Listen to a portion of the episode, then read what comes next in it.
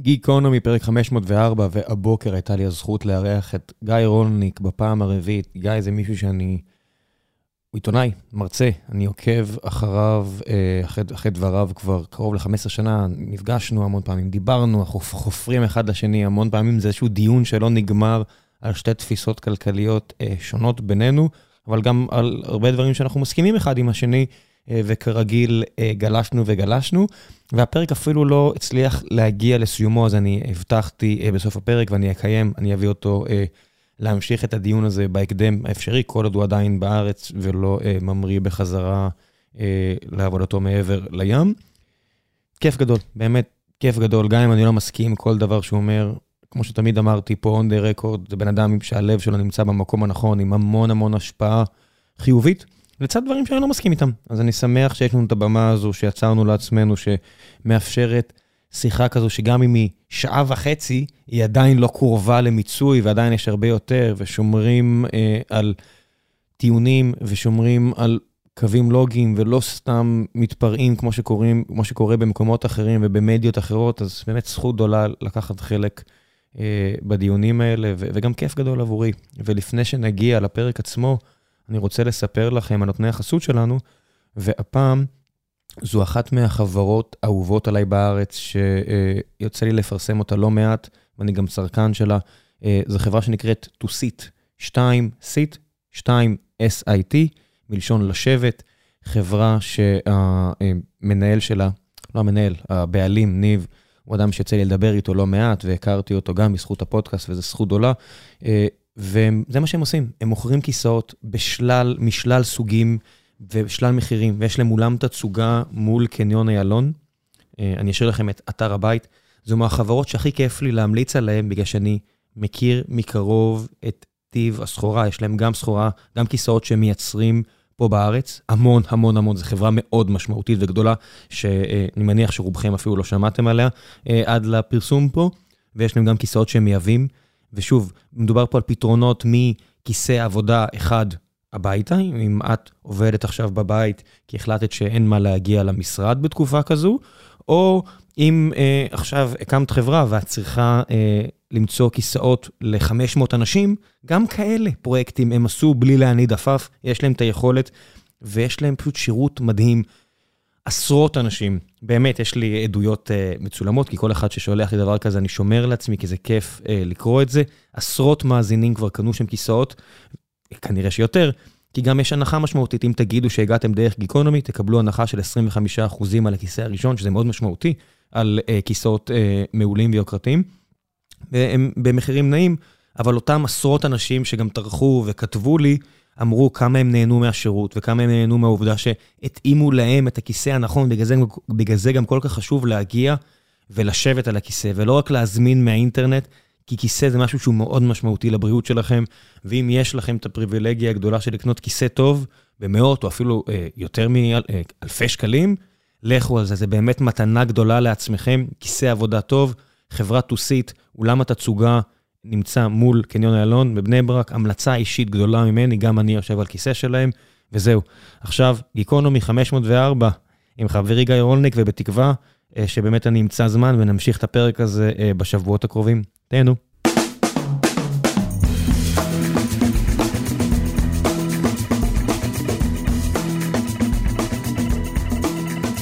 גיקונומי, פרק 504, והבוקר יש לי הזכות לארח את ידידי גיא רולניק בפעם הרביעית. בסך הכל לקח לי 500 פעמים להביא אותך, הרבה, להביא אותך ארבע פעמים. וואו, זה המון. הייתי בטוח שזה שלישית, אבל אתה כנראה צודק, זה רביעית. מתי הייתה פעם ראשונה?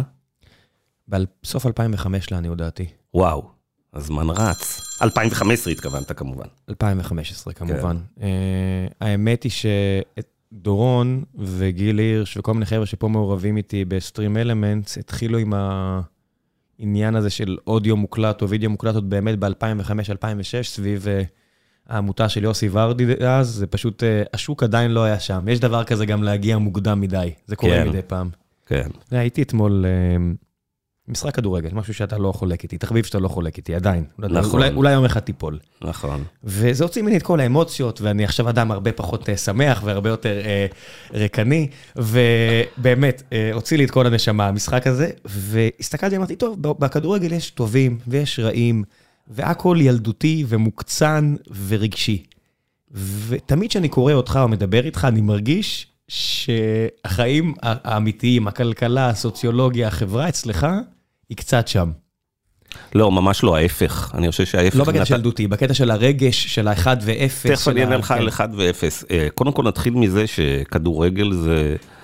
אה, זה באמת אה, ענף מאוד, ספורט, כן? מה שקורה בספורט, כמו שאנחנו יודעים, הוא שאנחנו מתחברים רגשית לאחת הקבוצות, מכל מיני סיבות שזה יכול להיות, ובאותו רגע שאנחנו מתחברים לזה, אנחנו מפסיקים להתעניין באמת במציאות ובעובדות, כי אנחנו באותה קבוצה. כלומר, אני לא יודע איזה קבוצה אתה אוהד, אבל אני מניח שאם אה, אני אביא לך עכשיו הרבה מאוד אינפורמציה, אה, מחקרים, מה שאין כמובן, שלילית על הקבוצה הזאת, אתה לא תעבור לקבוצה השנייה, כי הקבוצה הזאת היא כבר חלק ממי שאתה ומי שהזהות שלך.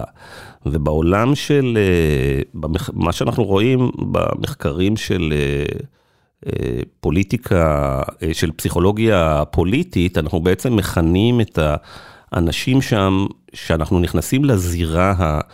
אה, פוליטית, אה, רובנו לא מחפשים את האמת, אנחנו לא מה שקוראים truth seekers. אנחנו בדרך כלל מחפשים אה, לאשרר את דעותינו הקדומות. למה בפוליטיקה זה כל כך חמור? בגלל שבעצם, מאחר וכל אחד מאיתנו, כשהוא הולך לקלפי כל ארבע שנים, או אה, ההשפעה שלו על תוצאות הבחירות היא קרובה לאפס, 1 חלקי 4 מיליון וכן הלאה. אז בעצם כל הפעולה של אה, הצבעה, כל הפעולה של, אה, של הפוליטית הדמוקרטית הזאת, היא לא רציונלית, כי בעצם אם היית אדם רציונלי לחלוטין, אין לך סיבה ללכת להצביע, כי אתה משפיע קרוב לאפס על תוצאות, ה, תוצאות הבחירות. אז למה בכל זאת אנשים... אה, מצביעים, ולמה בכל זאת הם עושים את זה? אז בגלל שזה אה, תחושה של civic duty, של איזה... משמעות. שזה הדבר של משמעות וכן הלאה. ואז התוצאה היא גם, מה שאחד הדברים שקורים, תראה, אם אני בא אליך עכשיו ואומר לך, תראה ראם, אני מסתכל על תיק ההשקעות שלך, אוקיי? אה, ויש לך איקס מניות, ואני רוצה עכשיו להביא לך אינפורמציה שבמקרה יש לי שלילית או חיובית על אחת המניות שלך. אתה תהיה מאוד, זה מאוד יעניין אותך, למה? אתה תגיד, רגע, יש פה איזו אינפורמציה שלילית או חיובית, ואתה מיד תלך, תבדוק את האינפורמציה. ואתה מיד תלך ותקנה או תמכור את המניה. לא, הנה, בדיוק נפלת על... אה, בגלל שאני מכיר את החוקים, אני, יצא לי להיות בשיחות כאלה, ובגלל זה אני יודע כמה הקו אפור, אתה יודע, יצא לי להיות בשיחות, בגלל שאני, יש לי תחביב אה, נחמד ואני מוקף באנשים שהצליחו בחיים, בצד העסקי. הייתי בשיחות שמישהו אמר לי, חברה ציבורית גדולה, ואני שומע את השיחה, ואני אומר, בואנה, אני לא יכול שלא לשמוע את השיחה הזו, מה, מה, מה, מה נאמר פה? ואז הוא מסביר לי, ואני אומר לו, זה, זה מידע בעל ערך, אומר לי, נכון, ואתה לא תעשה עם זה כלום. לא, נכון? לא, לא הבנת מה שאני אומר לך, לא דיבר בכלל על מידע פנים. לא, לא, לא, לא, לא שם, לא, לא, לא, זה לא נושא. של... לא, לא, לא, אין פה שום מידע פנים. אני אסגור את הסוגריים, אני אגיד, כן. לא עשיתי עם זה כלום, כי אני לא רוצה, אני רוצה לישון טוב בלילה. זה לא נושא בכלל. אני כן. מביא לך אינפורמציה אה, שבכלל לא קשורה למידע פנים, חברה שאתה משקיע פסיבי בה, אין לך שום זה, ואתה, אני מביא לך אינפורמציה, סליחה, אני אתן דוגמה יותר טובה, אני אומר לך, תשמע, ראם, אה, תחזית מזג האוויר אומרת שמחר יהיה גשם. אז אתה תצא מהבית עם מטריה. כלומר, יש אינפורמציה חדשה ואתה תפעל. לעומת זאת, אם אני אגיד לך אינפורמציה אה, שלילית על אה, מישהו שאתה פוליטיקאי או קבוצת כדורגל שאתה אוהד אותה 20 שנה, אתה תרצה להסביר לי שאני טועה, אתה תרצה להגיד לי, תשמע, יש כל כך הרבה, כלומר, אתה לא מחפש באותו רגע את העובדות, אוקיי? זה אנחנו יודעים. בלי סוף ניסויים שנעשו ב... שנעשו בזירה הפוליטית. עכשיו, אם, אם, אם נחזור לדבר שאיתו, שאיתו פתחת, יש כלי תקשורת שהם ימנים ויש כאלה שהם שמאלנים. וכאשר אתה כותב ידיעה, אז יש כאלה שהם בעד ביבי ונגד ביבי. כלומר, אנשים מסתכלים על כל אינפורמציה דרך איזה משקפיים של המחנה שלהם. רובנו, לא כולם, זה הכללה, אבל בגדול רוב האנשים. אתה יודע, פעם הייתי כותב עד לפני, הכיתוב במערכת הפוליטית בישראל, אה, בעולם ובישראל גדל מאוד. פעם, אפשר להסתכל על זה אפילו בארכיון, הייתי נניח כותב כתבה על איזה נושא כלכלי, ואז היית רואה את התגובות של האנשים, ואנשים היו מגיבים לגופו של עניין. חלקם היו מסכימים, חלקם לא היו מסכימים. אני יכול לקחת את אותה כתבה ולפרסם אותה מחדש היום, ומה היו התגובות? ברור, זה אחרי עשר שנות אה, ביבי. או מהצד השני, רק ביבי יכול. כלומר, אנשים מסתכלים היום על הדבר הזה דרך המשקפיים האלה, ואז אתה הרבה פעמים אנשים, אתה כותב איזה כתבה, ואנשים קוראים אותה, ואתה רואה שלפני שהם מחליטים מה דעתם על הכתבה, הם רוצים להבין, רגע, זו כתבה בעד ביבי או נגד ביבי? איך ביבי יוצא מזה? ואז לפי זה הם מגבשים את uh, דעתם. מה שאני וחבריי בדה מרקר מנסים לעשות uh, הרבה שנים, uh, וזה נהיה קשה מ- מיום ליום בגלל הכיתוב במערכת, הוא, זה לכתוב דברים שלא באים משום, uh, משום, משום מחנה, לא לצד זה ולא לצד אחר. עכשיו... אבל אתה לא הבן אדם שהסביר לי לפני 15 או לא יודע כמה שנים שאין דבר כזה אובייקטיבי, שכל סיפור, אם אני אתאר אותו ברור, לכאן או לשם, ברור, כן. אני אדע להכווין או להסליל את הרגשות של הבן אדם. זאת אומרת, קח למשל, אם אני אפתח דה מרקר מלפני, אה, עשר- לא, 2013, פחות מעשר שנים, אני אראה שם אה, את חברת אה, צים, מוחקת אה, שווי של אגרות חוב, איזה 1.5 מיליארד מתוך 3.5, או איזושהי מחיקה, תספורת מאוד משמעותית. מקבלים בראש, כמו שלא יודע, אולי חברה צריכה לקבל בראש של טעות עסקית כזו. מצד שני, עוברות תשע שנים, ואותה חברה, לא- לא- אלא אם כן משהו פספסתי, לא גנבה מאף אחד, לא כלום, רושמת רווחים יותר מכל ההייטק הישראלי. מחזירה תשואה מדהימה. עסק. אבל בדה מרקר למשל, יש איזשהו קו מאוד ברור. שהם הפסידו את הכסף, צלבו אותם, פגעתם בפנסיה, פגעתם בזה, פגעתם בו, פגעתם שם, שהם מביאים את התשואות האלה, לא תעללו אותם הרי.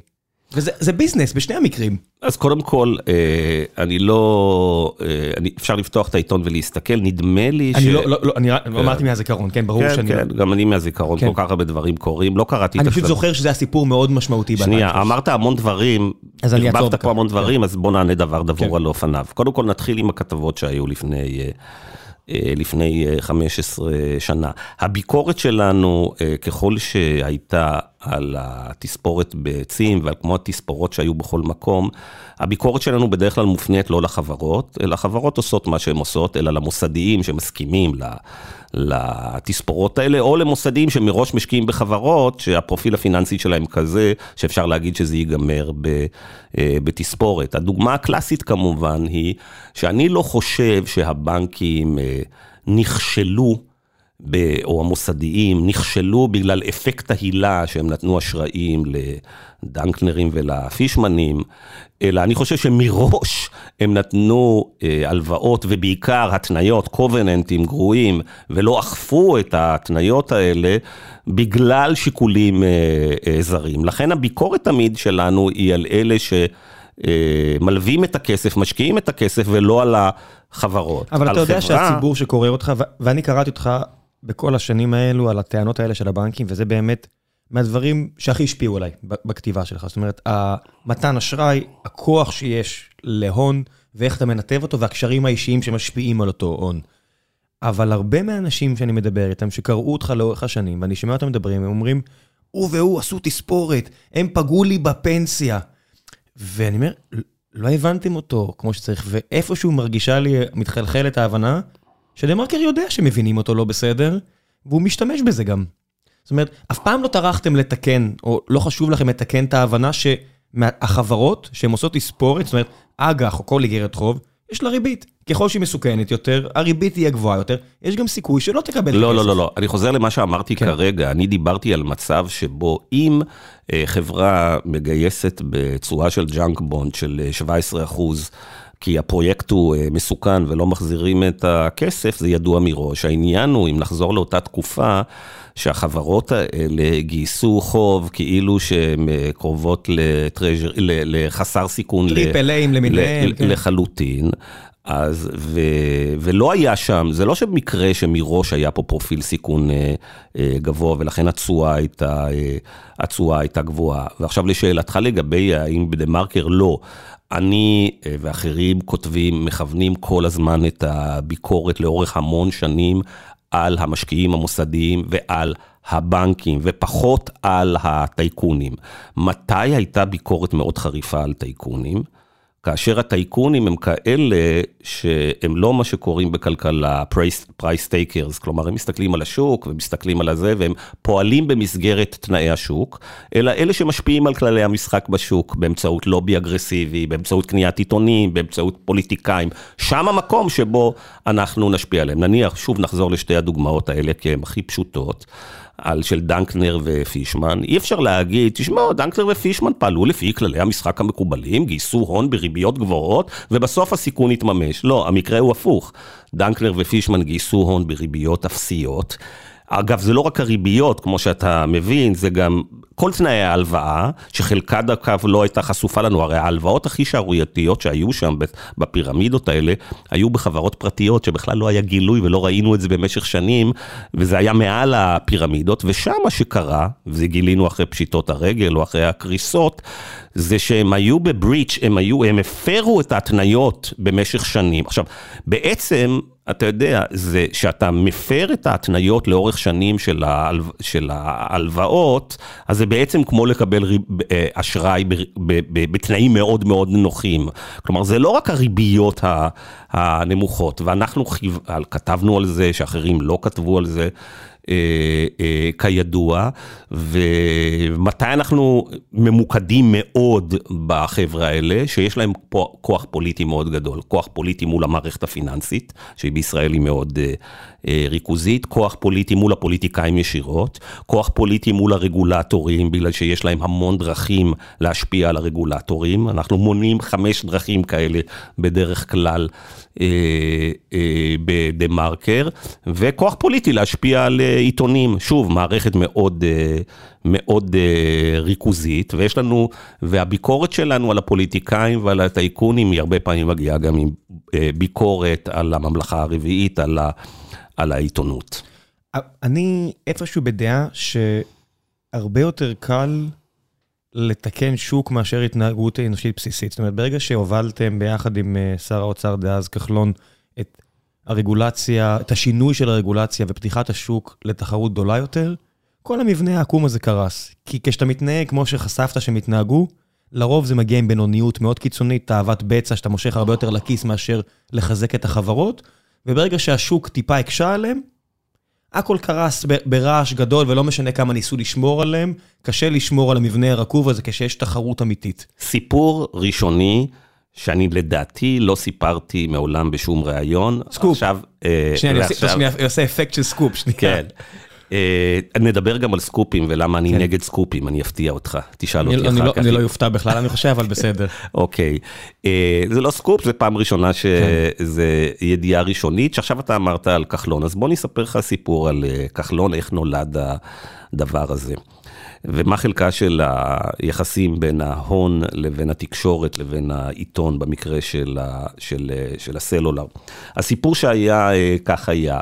אני לא הכרתי את משה כחלון, הוא היה יושב ראש ועדת הכלכלה של הכנסת או משהו כזה, ותפסתי ממנו מין כזה חבר כנסת פופוליסטי כזה שצועק על עמלות בנקים, אבל בעצם לא עושה שום דבר משמעותי, ואז הוא מתמנה באקראיות לחלוטין להיות שר התקשורת. אני נמצא בחו"ל, בטח בעבודה, ויום אחד אני אה, אה, חוזר לישראל, אני כדרכי, פעם היה עוד, היינו קונים עיתונים מודפסים, אני קונה בשדה התעופה את הגיליון האחרון של האקונומיסט.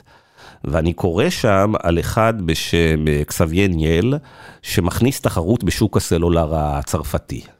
הוא היה לו חברה בשם אה, פרי אה, איליאד, הפך אותה לפרי טלקום, ושם את הקרטל, היה שם דואופול אה, בצרפת, ואני קורא על זה ואני אומר, ואני כבר כתבתי בעבר המון בסיבובים שאולמרט היה שר התקשורת בשנים, אם אני לא טועה, 2004-2005, ניהלתי איזה, זה אחד היה הקמפיינים הראשונים שלי אגרסיביים, כתבתי סדרה של טורים על זה שצריך להוריד את מחירי הקישוריות, את ה interconnect בין רשתות הסלולר קרוב לאפס, אם אנחנו רוצים באמת לאפשר תחרות בשוק. מי שזוכר את זה, interconnect בעצם הייתה שיטה שקשה מאוד להתחרות בשוק הסלולר. ליצור מהות.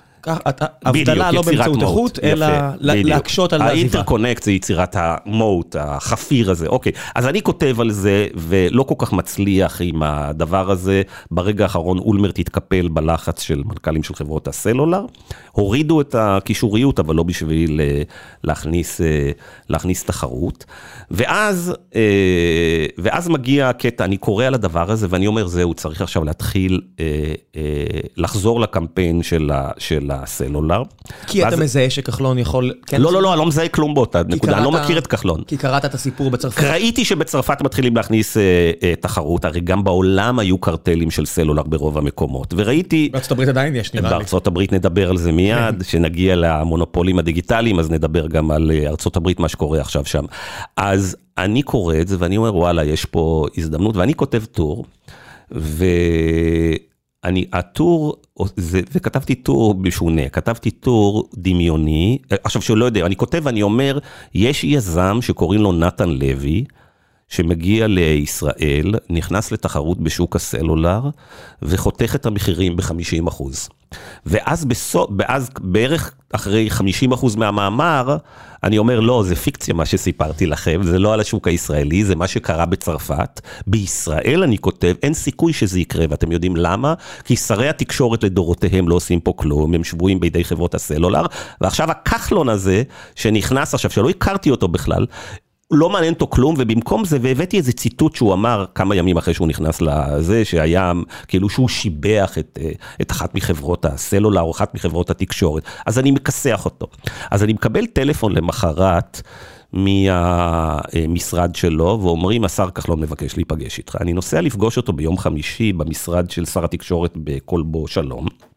אני נכנס, הוא יושב שם כחלון עם החיוך ממזירי שלו כרגיל, ואומר לי, תגיד לי, רולניק או גיא, אני לא זוכר, וזו פעם ראשונה שאני פוגש אותו, מה יש לך נגדי? הרי אתה לא מכיר אותי, אתה לא יודע מי אני, לא עשיתי כלום, כבר אתה כותב עליי שאני נוכל ושאני אכשל. אז אמרתי לו, תראה, מר כחלון, זה לא היה כתבה נגדך אישית, הסברתי למה שרי התקשורת לאורך זה, ואין לי שום סיבה לחשוב שאתה הולך להיות אה, אה, אחרת, ואני חושב שצריך להכניס תחרות. ואז הוא אומר לי, אה, כחלון, את הדבר הבא. קודם כל הוא אומר לי, טוב, שמעתי אותך. ואז הוא אומר לי, תראה, מה דעתך על הרעיון, ואז הוא מצטט איזה רעיון שעלה כמה שבועות קודם לכן בעיתון מעריב. מה הרעיון? זה כנראה הייתה קופרודוקציה של בעלי השליטה אז במעריב עם עיתונים אחרים. הוא אומר, מה דעתך על הרעיון שהממשלה תיתן סובסידיה לעיתונים? שים לב, אני אומר לו, אתה שר התקשורת צריך להכניס תחרות בשוק הסלולר, והוא אומר לי, מה דעתך שהממשלה תיתן סובסידיה לעיתונים? אתה מבין מה בעצם הוא רצה להגיד לי, רד מהגב שלי. אני אדאג אל... לך, תסתום את הפה. בדיוק. אז אמרתי לו, מר כחלון, אתה לא מכיר אותי, אתה הגעת למקום הלא נכון, אני חושב שאנחנו לא צריך לתת שום סובסידיה לעיתונות, בוודאי לא בישראל היום שרוב העיתונות היא מושחתת. הוא הסתכל עליי כאילו, מאיפה נחתתי לו.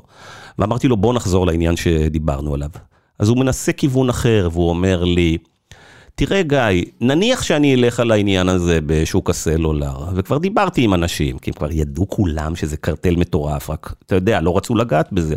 אומר לי, אבל בסופו של דבר, ברגע האמת, אני לא אקבל גיבוי מהעיתונות לדבר הזה, בגלל שחברות הסלולר הן המפרסמות הכי גדולות בעיתונות. ואז אמרתי לו, מר כחלון, אני לא מכיר אותך, ואתה לא מכיר אותי, אבל יש, לך, יש לי, תקבל מכאן מחויבות, שאם אתה הולך בכל הכוח ומכניס תחרות בשוק הסלולר בישראל, דה מרקר ייתן לך גיבוי כמו ששום פוליטיקאי בישראל לא קיבל גיבוי. נקצר, כחלון החליט ללכת על הדבר הזה. בדה מרקר פורסמו עשרות שערים, ובמשך... אה, שנה וחצי, עשרות שערים של, ה, של העיתון, וכתבות ופרשנויות, שאחד, קוראות לו להכניס תחרות, שתיים, כל פעם שהוא עשה צעד, זה היה אה, מהלכים שלמים, מגבים את הדבר הזה. ואי שם בשנת 2011, אם אני לא טועה, שכבר הרפורמה הזאת, זה, הוא נעמד כחלון באחד הכנסים מעל הבמה, ואמר, תשמעו, הרעיון והגיבוי לכל המהלך בשוק הסלולר נבע מדה מרקר וצריך לתת להם את הקרדיט לדבר הזה. עכשיו, המאזינים שלנו, שלך, הייטקיסטים והאנשים בעולם הזה סביב זה, לא התעניינו כל כך ברגולציה בשוק הסלולר שהייתה פה לפני 12 אה, שנה, אז הם לא מבינים את הקונטקסט. הקונטקסט הוא שבאותם שנים, חברות הסלולר הן גם מפרסמות ענקיות, ולכן רוב העיתונים לא רוצים לגעת בהן, ויתרה מזאת, הם גם מוחזקים על ידי הפירמידות, שהן גם מפרסמות בכל שאר התחומים, כלומר, שסלקום מוחזקת על ידי IDB, ול-IDB גם היא שולטת, בשו, שולטת גם בפרסום של שופרסל, ושל כלל ביטוח, ושל כל חברות הנדל"ן שלה. ובאותה תקופה ללכת ולעשות קמפיין. לפתוח את שוק הסלולר לתחרות, זה היה מהלך מטורף, ששום עיתון לא עלה על דעתו, ששום גוף מידיה. ושור אינף, מה קורה ברגע שאנחנו עושים את זה? שכל חברות הסלולר, אחת, או מקטינות דרמטית או מפסיקות לפרסם בכל אה, קבוצת אה, הארץ, או ממש לוקחים תקציבים מאצלנו ומעבירים אותם לעיתונים אחרים כדי, ממש כדי לפגוע בנו. אני שומע את זה, וכיוון שגם וזה לא אה, שינה במאום כל הלחצים הכלכליים שהופעלו עלינו באותה תקופה. בהתחלה זה התחיל עם שוק פרסום, אחר כך זה התחיל עם אשראים, אחר כך זה התחיל עם עובדים. כלומר, הפעילו עלינו כל לחץ שאפשר להפעיל, לא שינה אותנו, ואנחנו גיבינו את השר כחלון בדבר הזה עד הסוף, עד לרגע במאי 2012, שמגיע, אגב, מי הגיע לישראל ופתח את השוק בסוף? גולן טלקום, שהיא בשליטת מי? קסבייניאל, זה שעליו כתבתי את הטור שלוש שנים קודם לכן. כמובן, לא היה, זה היה נראה, עכשיו, כשכתבתי את הטור הזה ב-2009 ואמרתי, אה, אם תהיה כניסה, אם ייפתח השוק הטלולר לתחרות, כתבתי איזה תסריט דמיוני, המחירים ירדו ב-50 אחוז, אז בא אליי איזה מישהו שקשור לעמי הראל, שהיה יושב ראש דיסקונט אה, השקעות באותה תקופה, ויושב ראש סלקום, אם אני לא טועה, ואמר לי, תראה, הנה הוכחה שרולניק אין לו מושג על מה הוא כותב. מילא הוא אומר תחרות, אבל, אבל הוא חושב שהמחירים ירדו ב-50%. אם רולניק היה מבין business, הוא היה מבין שזה אבסורד, שאין שום מקרה שמחירים יורדים ב-50% בהיסטוריה, וכמובן שאצלנו, בכמה ירדו המחירים ראם? 80 אחוז. 80, 90, 95 אחוז. אגב... מהחיים ממוצע של 300-400 שקל. אני כתבתי 50 כן. אחוז, כי זה היה נראה לי, שהסתכלתי על הרנט, הסתכלתי על הדוחות הכספיים של סלקום פרטנר ו... ופלאפון, והסתכלתי על שיעורי האבידה שלהם, בעיקר מה שהטריף אותי, אגב, אם נחזור למה שדיברנו מקודם, זה הדוחות הכספיים של סלקום, למה?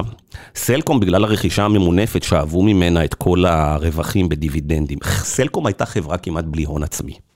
אחד, לא היה לה הון עצמי, היה לה שיעור אבידה של 45 אה, אחוז. למי שלא מכיר, אבידה מונח פיננסי שמשמש... אה, אה, תזרים תפעולי, אוקיי, תזרים תפעולי. אחרי כל המס, בלה בלה בלה. לפני, לפני, אבידה לפני. כן, בסדר, כן. תזרים תפעולי. עכשיו, היה לה תזרים תפעולי של משהו כמו 40-45 40-45 אחוז. עכשיו, החברה היה לה חוב, אני עכשיו מדבר מזיכרון, של מיליארדים, ובכלל בלי הון עצמי. עכשיו, החברה גייסה בשוק ההון כסף בריביות שהיו קרובות לריביות של אג"ח ממשלתי. עכשיו, הראיתי את הדבר הזה, את המאזן שלה, לפרופסור למימון שהיה בממשלה, אוקיי? מישהו בכיר בממשלה, ואמרתי לו, תראה, איך אתה...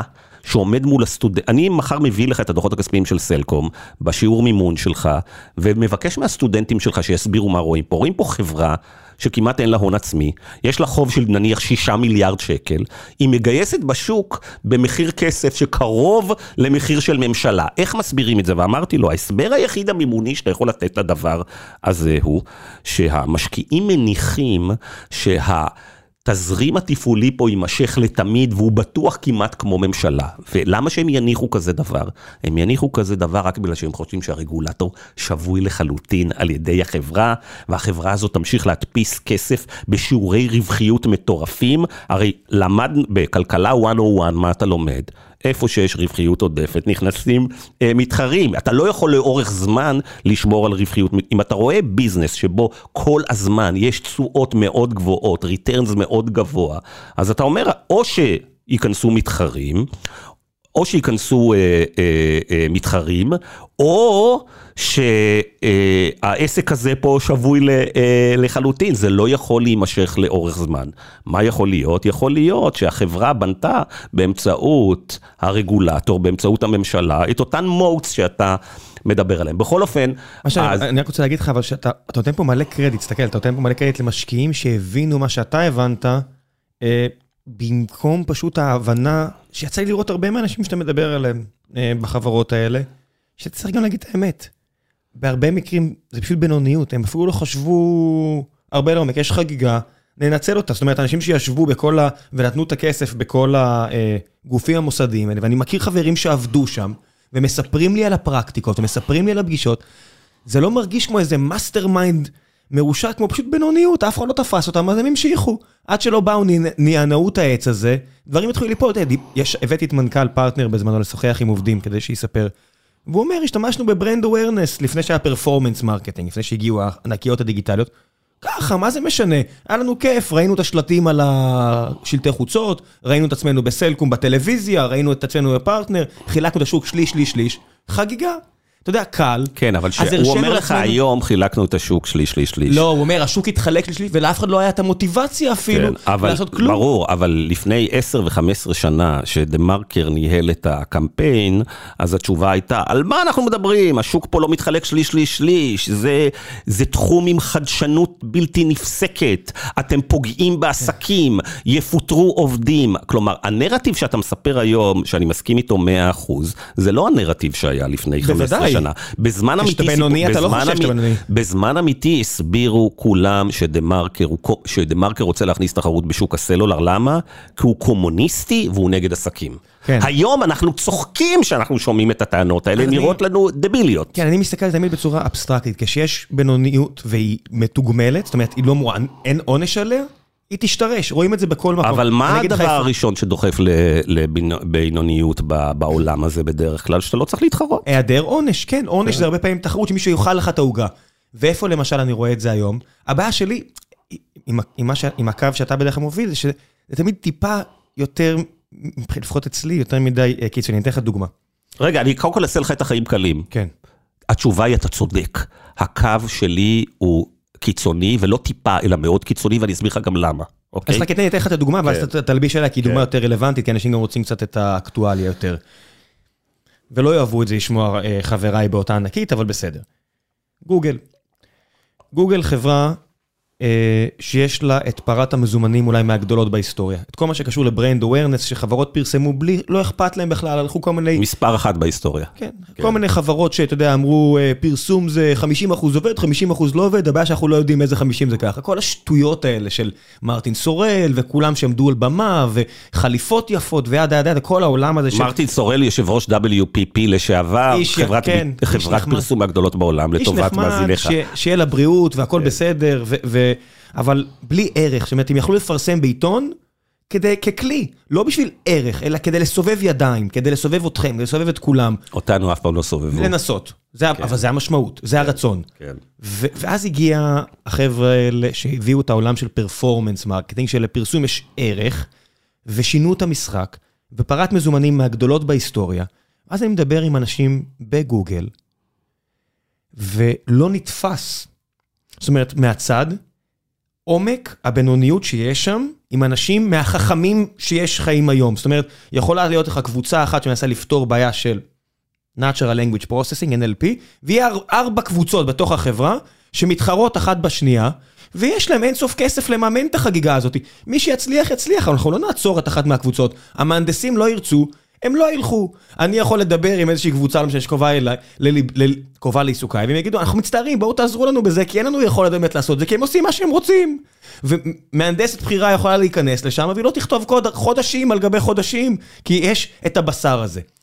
וזה מתאפשר כי יש להם את המוט הזה שמאפשר את החגיגה הזו. כי זו חברה רווחית בצורה קיצונית, והם הרוויחו את זה בזכות. מה מפריע לי?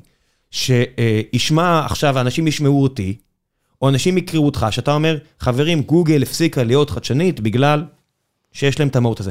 ופה אני כבר נדרך, כי אני אומר, אבל מצד שני אני גם יודע שזה לא נכון.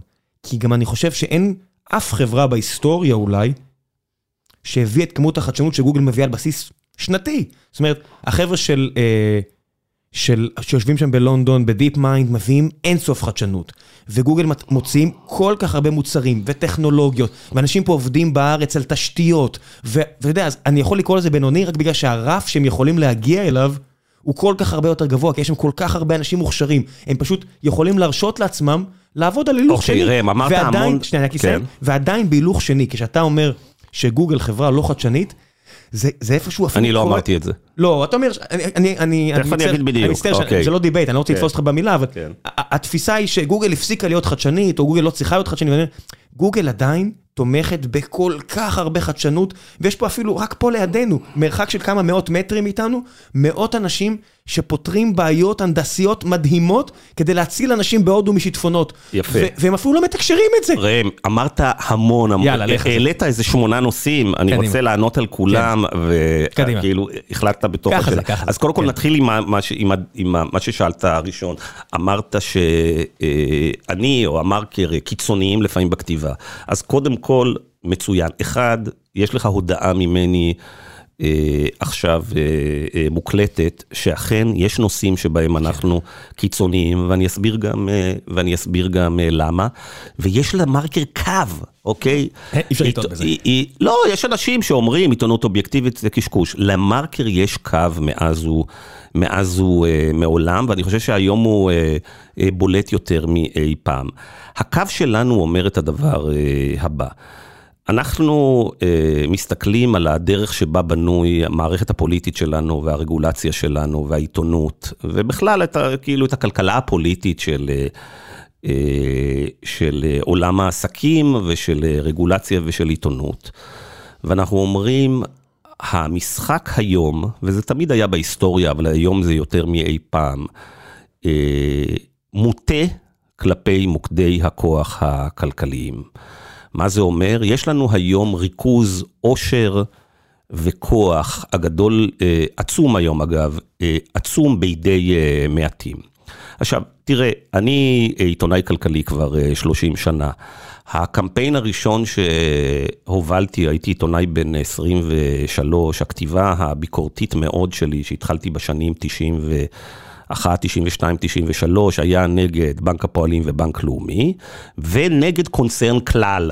עכשיו, הקוראים, המאזינים שלך אין להם מושג על מה אנחנו מדברים, היה בתחילת... לא, פרגן להם, פרגן להם, זה עשרת אלפים מובחרים פה. כן, אז 15,000, יכול להיות, יכול. להיות. הצעירים זה, כלומר, זה היה, אה, זה היה קונצרן שהיה לו כוח פוליטי אדיר, היה לו החזקה בפיננסים, והוא היה, סליחה, לא נעים להגיד, משחד את כל העיתונות. אני נכנסתי כעיתונאי ממש צעיר לתוך העסק, מיד ראיתי ש-70% מהעיתונאים סביבי בעצם משרתים את קונצרן כלל, היו שם שניים, היה שם אה, אה, שני בוסים שלו שקראו לו אהרון דוברת ויצחק שרם, ומיד התחלתי לכתוב אה, נגדם, ומיד נכנסתי איתם לעימותים, אחר כך הם הקימו בעצמם, אפרופו הרבה שנים לפני דנקנר ולפני כל, הם הקימו עיתון כלכלי רק כדי לצבור כוח פוליטי.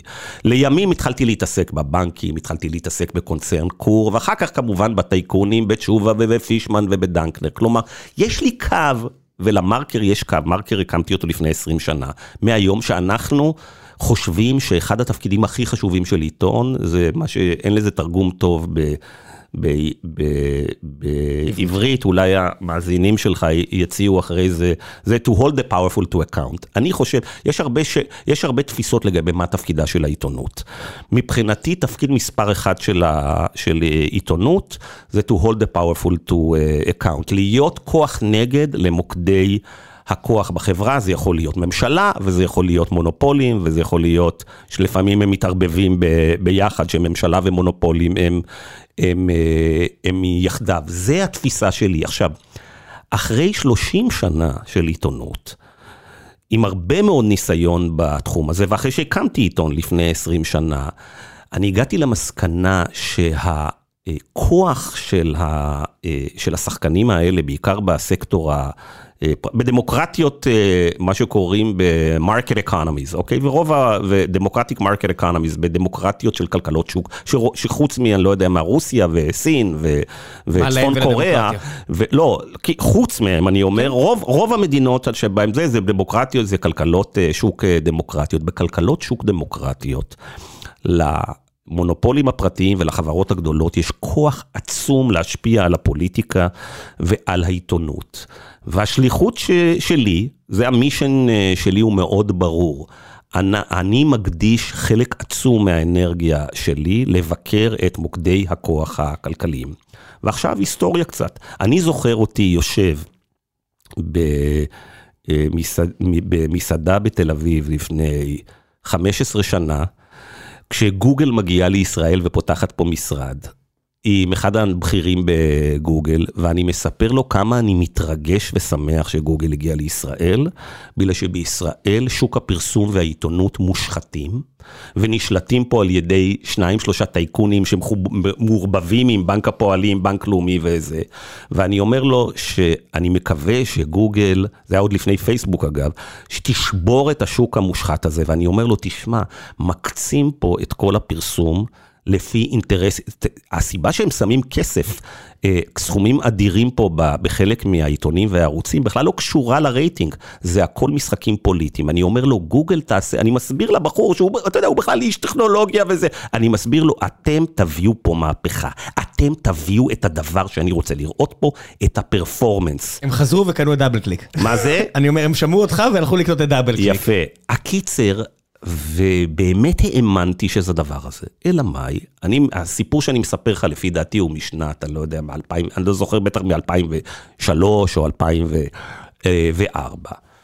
ובאמת, אני חשבתי הרבה מאוד שנים, באותם שנים, בעשור הראשון של מהפכת גוגל ו, אה, ופייסבוק, אני הייתי... אחד מה... בטוויטר אתמול אמרת שאתה הולך לראיין אותי, אז אחד האנשים, וביקשת מאנשים שאלות, אז אחד מהאנשים שאל על איזה טעויות אתה יכול. אז היו לי הרבה טעויות, אני אדבר על כמה מהם אה, אה, שעשו, נתחיל קודם כל עם הטעויות הספציפיות לזה. אז אחת הטעויות שעשיתי היא, ש... אה, טעות בולטת שלא הבנתי, או הבנתי באיחור, את זה ש... דווקא בתחום הדיגיטל יצמחו מונופולים הרבה יותר עוצמתיים ומסוכנים מהמונופולים שהיו שנייה אחת, שנייה אחת. לא, אני, אני רוצה להתייחס אבל לזה, ספציפית לזה. אנחנו פותחים שנייה כן. סוגריים. אחת מהטענות שלך שאני הכי אה, ויג'לנטי כלפיהן, או הכי נעמד על הרגליים האחוריות שאני שומע אותן, זה אה, הצורך לגדוע את המונופולים האלה בעבר. זאת אומרת, להכיר בטעות. אתה, בשיחות בינינו, אתה תמיד אומר, אתה מהיחידים...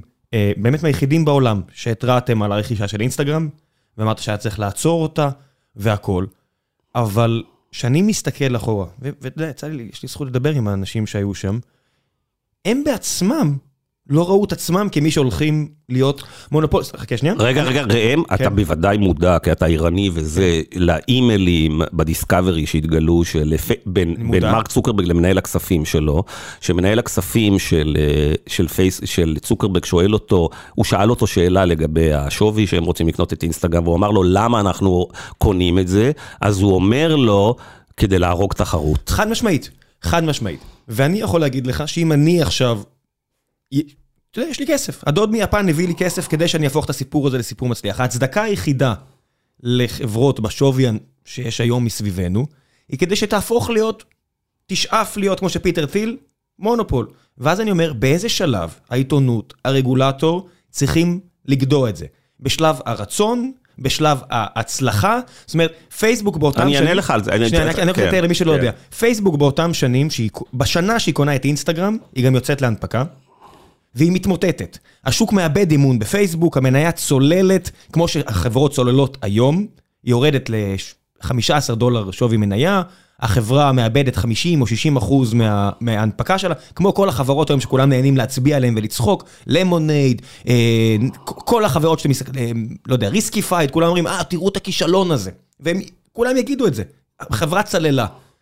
גוגל, מאיימת עליה עם Google Plus, חבר'ה בפייסבוק שם, all hands on deck, מוכנים למלחמה, הם שמים שם מדבקות במשרדים של, אה, מסמנים את גוגל בתור ה-death star. אנחנו חייבים עכשיו לעמוד על הרגליים ולהילחם. מובייל נכנס, ומרק צוקרברג עושה טעות, לא רואה את זה מספיק בזמן, ומנסה לשנות את הספינה. זאת אומרת, הם הצליחו להתגונן מול כל מיני דברים שהגיעו אליהם, ובאותו מידה הם לא היו מצליחים. והם היו הופכים להיות יאו הבא. ואנשים היו צוחקים עליהם, איך הם לא ראו את הנולד, והם לא מכרו בזמן, או מה זה הקנייה המטופשת הזאת. זאת אומרת, יש פה איזשהו retrofitting. עצם העובדה שהם הצליחו להפוך למה שהם הפכו, והביאו את מוצר הפרסום המדהים בהיסטוריה אולי, הוא לא היה guaranteed בשום שלב. תראה, אני חשבתי אה, שחצי מהדברים שאמרת עכשיו הם נכונים, עד אוקיי. לפני, עד לפני אה, כמה אה, שנים. ואתה יודע, קח לדוגמה את, אה, את אה, גוגל. אה, אני תמיד חשבתי שהיו שני שלבים. שלב הראשון, נניח, בגדול, לא, לא, זה כמובן לא מדעי הדבר הזה. שלב הראשון, עשר שנים ראשונות, גוגל צומחת בעקבות זה שיש לה את מנוע החיפוש הכי טוב, ואחר כך היא משתמשת במונופול שלה במנוע החיפוש כדי למנוע מאנשים להיכנס ולהתחרות בה, בעצם עושה, משתמשת כמו כל מונופול בכוח שלה כדי להרוג מתחרים, כדי לעשות הסכמים כובלים וכן הלאה, וזאת הייתה עמדתי. אז תמיד, תמיד הייתי אומר, יש שתי, יש שתי תקופות בחייו של כל... אה, אה, מונופול, ובמקרה של גוגל הייתי אומר, זה, בוא, זה גוגל אה, היא מנוע של תחרות וחדשנות, נניח עד שנת, סתם אני אומר 2012, ומ-2012 היא מתחילה לעשות אה, זה. זה, זה רגע, שנייה אחת, תן לי לסיים. אוקיי, ואז אני אחזור. וזו הייתה עמד, אה, אה, עמדתי, ואז קורה הדבר המדהים הבא. שבגלל התביעות נגד גוגל אה, ופייסבוק, מתחיל תהליך של דיסקאברי של אה, מסמכים, ומתחילים לצאת דברים. ואתה מגלה דברים מטורפים, אתה מגלה שהחברות האלה נכנסות בשקט בהסכמים אנטי-תחרותיים בשלבים נורא נורא מוקדמים. למשל, אני מציע למאזינים לקרוא, זה רק 50 עמוד, את התביעה שהגיש הממשל האמריקאי נגד uh, גוגל. גוגל סוגרת בלי שאף אחד יודע, מבלי שניתן לזה עסקאות אנטי-תחרותיות עם כל היצרים, היצרנים של ההנדסטס, עם כל, עם כל, בעצם גוגל עושה את כל ה-distribution של מנועי חיפוש בזה, היא סוגרת בעסקאות, ש... הממשל, ה-FTC וה-DOJ אומרים עכשיו, זה עסקאות לא חוקיות. תראי, זה הכל היה בבורסה, זאת אומרת, מה זה? שהם מפרסמים, זאת אומרת, ה-CFO... לא, העסקאות האלה לא פורסמו, כן. לא, לא היה להם שום גילוי בדוחות הכספיים לעסקאות האלה. אז בוא נגיד, אה, עצם המחשבה שגוגל הגיע לאיפה שהגיע, רק כי זה מוצר יותר טוב, יש פה shrewdness עסקי, זאת אומרת, הם משלמים לאפל מיליארדים כדי שזה יהיה ה-default, לאפל, המתחרה הגדולה כביכול, הם משלמים בשכל מכשיר... אבל ראם, מה שאתה אומר עכשיו הוא מדויק להפליא, אבל אני רוצה כן. להגיד לך, כי בעניין הזה יש לי זיכרון די כן. טוב. שאני אומר לאנשים, לפני שנתיים, שלוש, ארבע, חמש, שש, שבע, שגוגל הגיע ב- למעמד המדהים שיש לה, החברה הכי רווחית בעולם, לא רק בגלל שיש לה מנוע חיפוש נהדר, ותכף נדבר על השאלה אם יש לה מנוע חיפוש נהדר כן או לא, שנייה, זה יותר מורכב ממה שזה נראה, אלא בגלל שהיא עשתה עסקאות לחסל תחרות, אנשים אומרים לי, תשמע, הוכחת שאתה לא מבין כלום, בשנייה, בטק. ומה שאתה רואה כאשר יוצא הדיסקאברי של, ה, של המסמכים, אתה רואה בדיוק מה חושבים בהנהלה של גוגל ובהנהלה של פייסבוק, והם אומרים, אנחנו חייבים לעשות את העסקאות האלה, כי יכולה לצמוח לנו, אה, אה, כי יכולה לצמוח לנו תחרות שנייה. לא, לא, זה, זה ברור. הנרטיב פה כן? משתנה, תשמע, שאני כתבתי ב-2017, לדעתי זה ב-2017, כבר חמש שנים, הזמן רץ. את המאמר הראשון שצריך לפרק את גוגל ופייסבוק, אני זו, אתה יודע, רוב החברים שלי, מה לעשות, הם בהייטק, אין מה לעשות, למה? כי אנחנו בגיל הזה ובזה, אז החברים שלי הם כולם עובדים ב... מה לעשות שגם עשרה אחוז מהשוק הוא כבר הייטק. כן, מה כן. לעשות, אה, כן. רוב החברים שלי הם בהייטק, לטוב ולרע, ואני זוכר את הוויכוחים שהיו לי עם חברים שלי, ש... אמרו לי, אתה לא מבין כלום מהחיים שלך, שאני אמרתי שצריך לפרק את גוגל ופייסבוק. בואי אספר לך סיפור.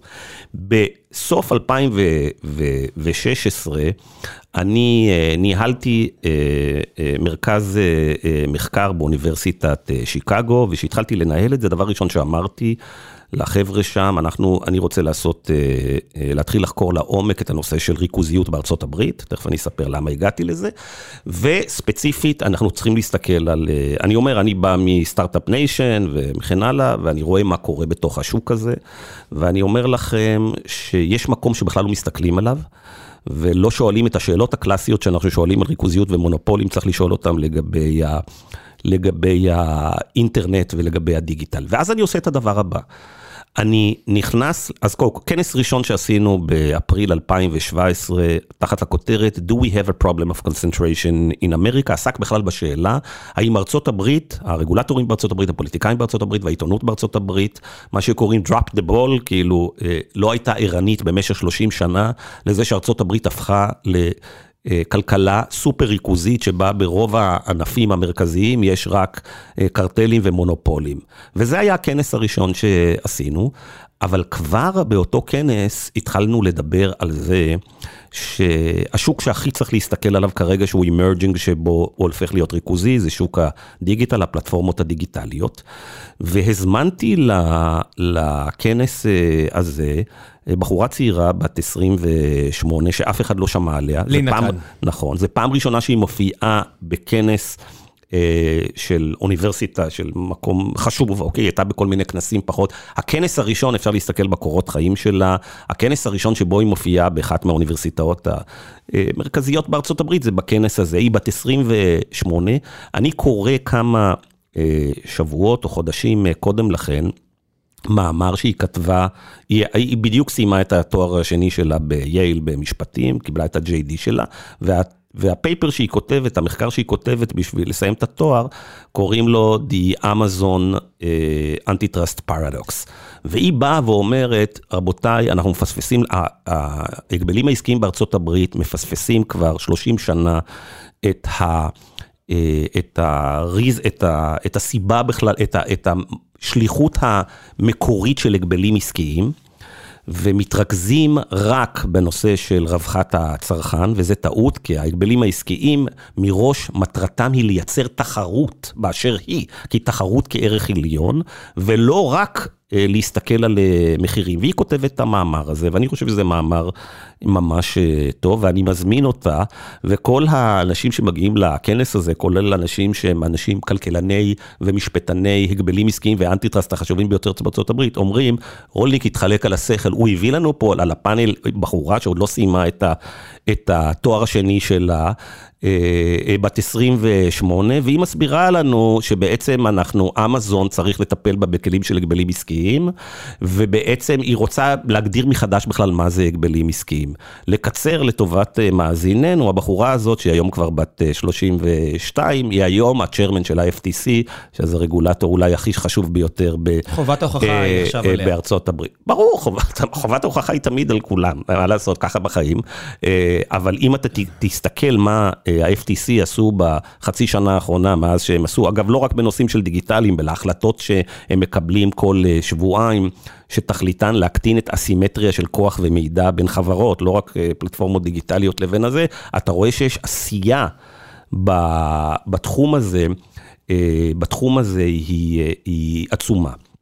אז כן, יש לנו, אני, אני חוזר, כן, אנחנו רדיקליים בתפיסתנו, כי אני אגיד לך גם למה.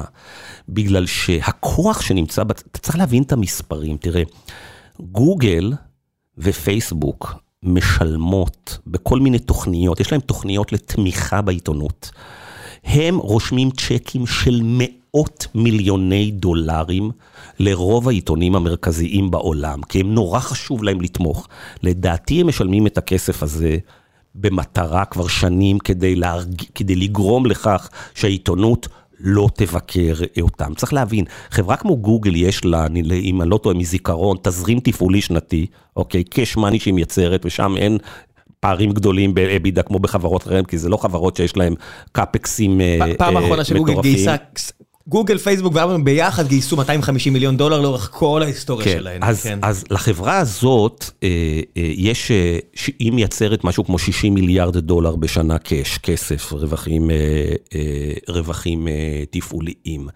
שיש לך חברה בודדת אחת שיש לה כל כך הרבה אה, כסף, ההשפעה הפוליטית שלה היא מטורפת. תבין את המספר הזה, הם יכולים, גוגל מעסיקה בוושינגטון לדעתי עשר חברות לובי. כן? בוושינגטון. תראה, בשנת 2018, אחרי שעשיתי את הכנס הראשון של הריכוזיות, החלטתי שאני מתמקד בדיגיטל. והתקשרתי לאחד מעורכי הדין והמשפטנים הכי חשובים בארצות הברית, בחור שניהל את התביעות בסוף שנות ה-90 ותחילת שנות ה-2000 נגד מייקרוסופט, בתקופה שמייקרוסופט הייתה המונופול הגדול, ואמרתי לו, תשמע, אני רוצה לעשות אה, כנס על... על המונופולים הדיגיטליים, מה אתה, מה אתה חושב, מה אתה מדבר. ואז הוא אמר לי, אתה חייב לעשות את הכנס הזה. אז אמרתי לו, למה? הוא אמר לי, כי אני לא מכיר היום שום מקום, וזה איש מאוד ותיק, מאוד ידוע, אני לא מכיר היום שום פלטפורמה במה בארצות הברית שמסוגלת לבקר את גוגל, פייסבוק, אמזון, אפל ומייקרוסופט. אמרתי לו, למה? הוא אמר לי, בגלל שהם מעסיקים את כל משרדי עורכי הדין הגדולים, הם מעסיקים את כל הלוביסטים, ואז הוא אמר לי דבר נוסף. באקדמיה כמובן. יפה, שכל האקדמאים שמבינים משהו בזה, נמצאים על הפיירול שלהם. עכשיו תבין ראם את המקום שבו אני נמצא. אני נאבק במוקדי כוח כלכליים כל חיי, כי אני תופס שזה בעצם תפקידה ושליחותו של העיתונות ושל דה מרקר. צומחות פה בעשר שנים האחרונות מפלצות כוח שלא היו, בה, שלא היו בהיסטוריה בהיקפים עצומים. אתה רואה שכל פרופסור, עכשיו, החלטתי שאני עושה את הכנס הראשון על, אה, על, על הפלטפורמות, והחלטתי שאני לא מזמין אנשים שהם על הפיירול של החברות האלה כמובן, על, ה, על הזה. אז אני שולח 70 אימיילים to date, לאנשים שמתמחים ב-networks, ב-data scientist, ב-political scientist, בהגבלים, באנשי טכנולוגיה, כל הדיסציפלינות האפשריות שלה, אני שולח אה, אימיילים. יש לי עדיין את האימיילים האלה שמורים, איזה סוג של תגובות אני מקבל.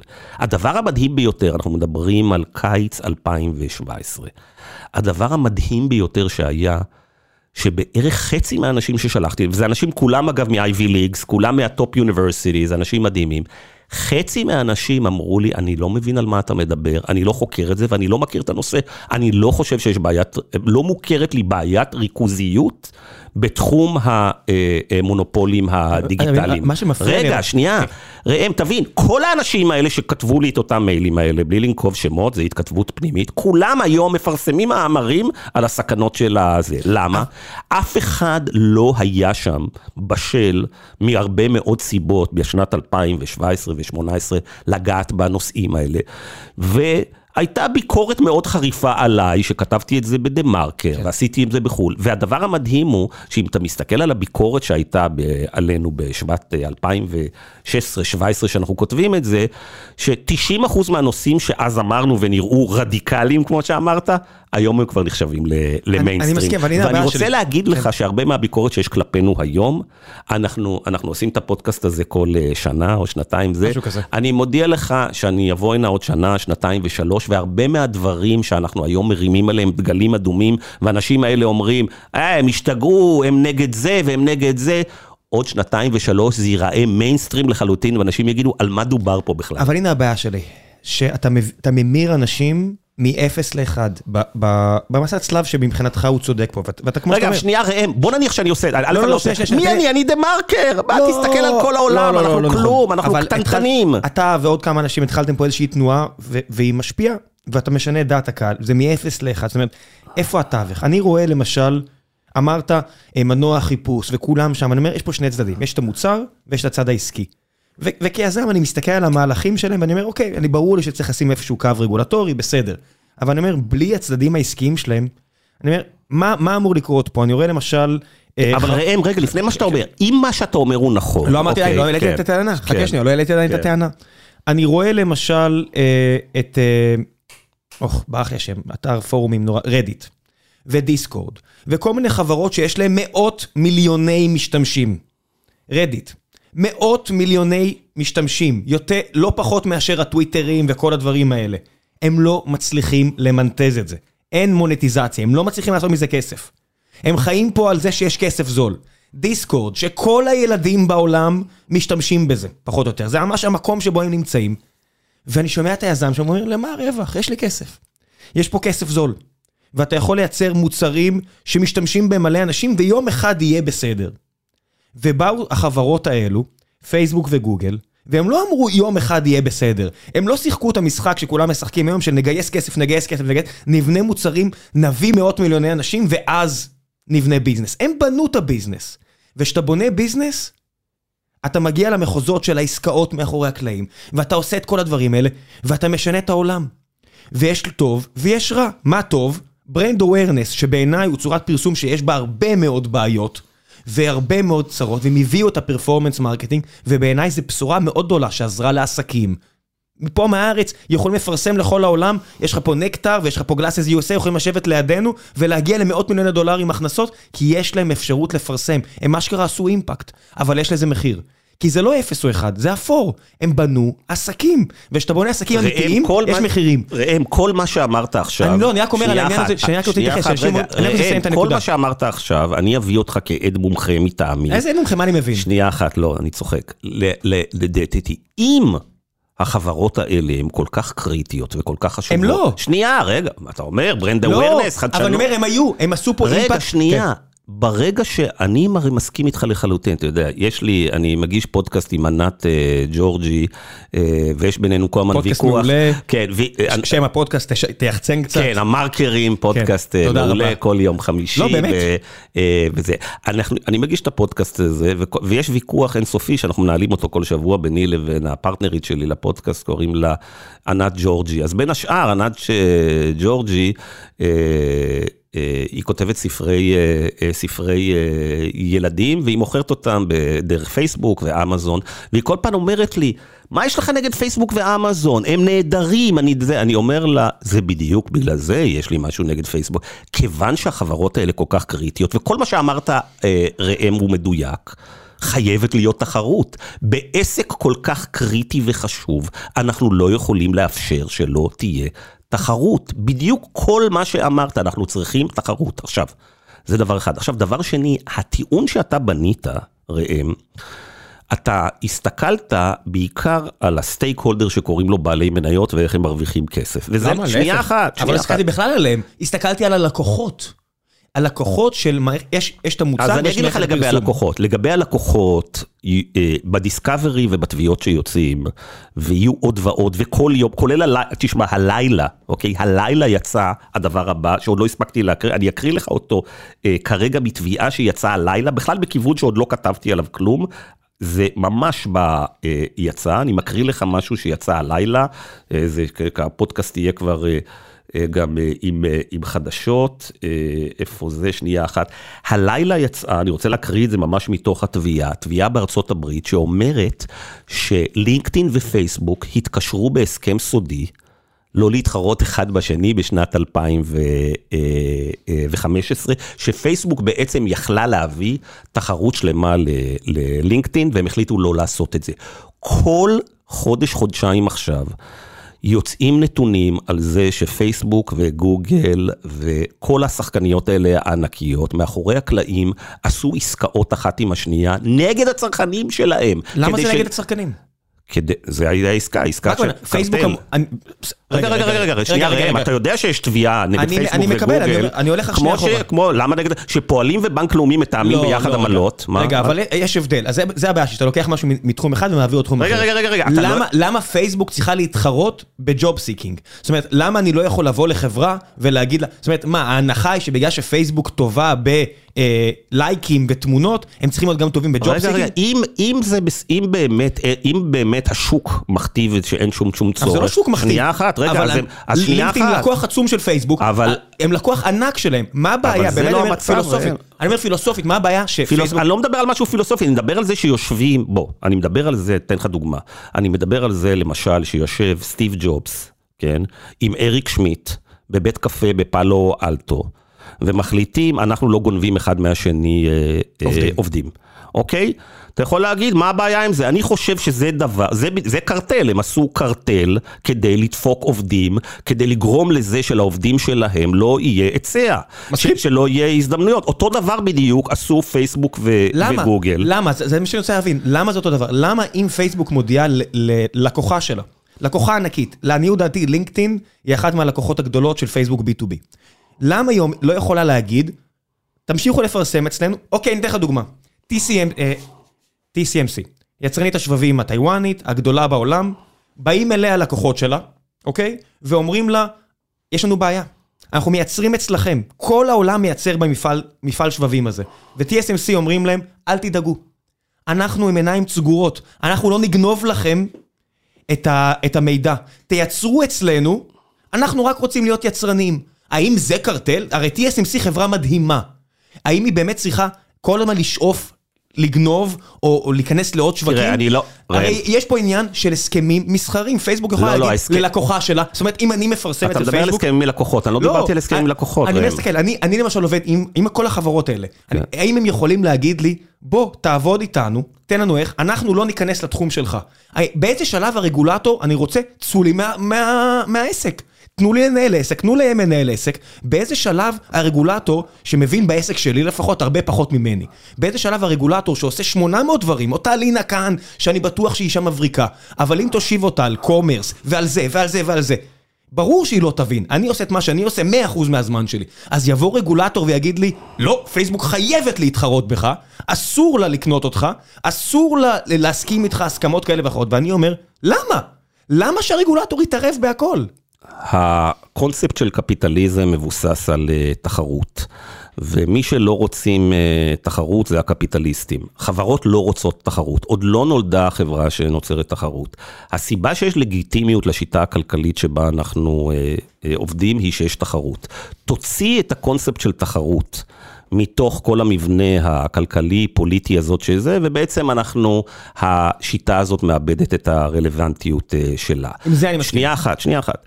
בארצות הברית ב-1890 חוקק חוק אה, שרמן ואחר כך ב-1914 אה, אה, קלייטון. כשאנחנו מסתכלים על ההיסטוריה, כן, של פוליטיקה ושל עסקים, אנחנו רואים שהמקום שבו כלכלות משגשגות בדרך כלל, אני לא מדבר על מקומות דיקטטורות כמו סין וכן הלאה, זה מודל אחר, כן. אוקיי? אפשר גם לדבר על זה מודל בפודקאסט אחר. אנחנו כרגע מדברים על, על המודלים של הדמוקרטיות. בדמוקרטיות המנוע של הכלכלה זה תחרות. תחרות, אנחנו חושבים שמביאה ברוב המקרים אה, חדשנות, תחרות מורידה אפליה, תחרות מורידה אה, מחירים, ותחרות עושה... תחרות זה דבר מדהים. שנייה אחת, שנייה אחת, כן. תחרות עושה הקצאה פרטו. מה שאנחנו עוד יודעים, למה הוקם מוסד ההגבלים? מוסד ההגבלים הוקם על ידי אה, פוליטיקאים ובהמשך גם אה, כלכלנים, אנשים מכל הדיסציפלינות שגילו ש... אני אגיד את זה באנגלית ואחר כך בעברית, left to its own devices, אם תשאיר לשוק, השיווי משקל שאליו נגיע ברוב המקרים הוא לא שיווי משקל תחרותי. למה? בגלל שיש לך תופעה שמי שברגע שמישהו צובר אה, כוח שוק, הוא יכול למנוע תחרות, ויתרה מזאת, הרבה פעמים הוא מונע תחרות בשוק עצמו, באמצעות למשל עסקאות אנטי-תחרות, אנטי-תחרותיות, כמו שראינו שגוגל ופייסבוק ולפניהם אחרים עשו, וגם מה שהוא עושה זה גם שהוא משתמש בממשלה, בגלל הכוח הפוליטי שהוא צובר, כדי שהממשלה גם תעזור לו למנוע, אה, למנוע תחרות. עכשיו, כשאנחנו מסתכלים על ההיסטוריה, אנחנו מגלים תופעה אה, מדהימה. בואו נתחיל עם, אה, עם שנות ה-50, 60 וה-70. השחקן הגדול ביותר בשוק הטכנולוגיה בארצות הברית באותם אה, שנים זה AT&T והחברה הבת שלו בל לאבס, אוקיי? המאזינים שלך זוכרים שחלק עצום מהחדשנות ומהטכנולוגיות החדשות שיצאו מהצבא האמריקאי ויצאו ממלחמת העולם השנייה וזה, היו מרוכזות בבל לאבס, שזה היה האב אדיר כזה של טכנולוגיה. ואז אה, בא הממשל האמריקאי ועושה עסקה עם AT&T, שהוא אומר, או שאני מגיש לכם אה, כתבי אישום אה, פליליים, או שאני עושה איתכם דיקרי, מין הסכם כזה. וההסכם הזה אומר דבר מדהים, שהמון מהמאזינים שלנו יגידו, מה זה פה, רוסיה? לא, זה היה בארצות הברית. מה זה פה, סין? והוא אומר להם, אני רוצה עכשיו, שבגלל שצברתם כוח אדיר כל כך, אתם בעצם, וצברתם המון פטנטים, והמון, אני חושב שאתם חוסמים חדשנות. ואז הממשל אומר ל-AT&T ול-Bell Labs, כל ה-IP שלכם, כל הקניין הרוחני שלכם, הפטנטים והרעיונות והדברים, אתם הופכים אותו עכשיו, מעבירים אותו לדומיין הציבורי. ומה הדבר המדהים? יש טענה של מייסד אינטל, אה, אה, שהוא אומר, מור, זה מחוק מור, ויש חוק נוסף, ומייסד אינטל אומר, אתם יודעים מה? העובדה שהממשלה התערבה, היא אמרה, המונופול של AT&T ו Bell Labs חוסם תחרות, ואני כופה על הסקטור הפרטי לפתוח את זה, זה הסיבה שקמה סיליקון וואלי והיא קמה, שנייה אחת, וקמה כן, אינטל. אבל אין רגע, רגע, זה. רגע, כן. עכשיו אני רוצה לתת דוגמה יותר recent.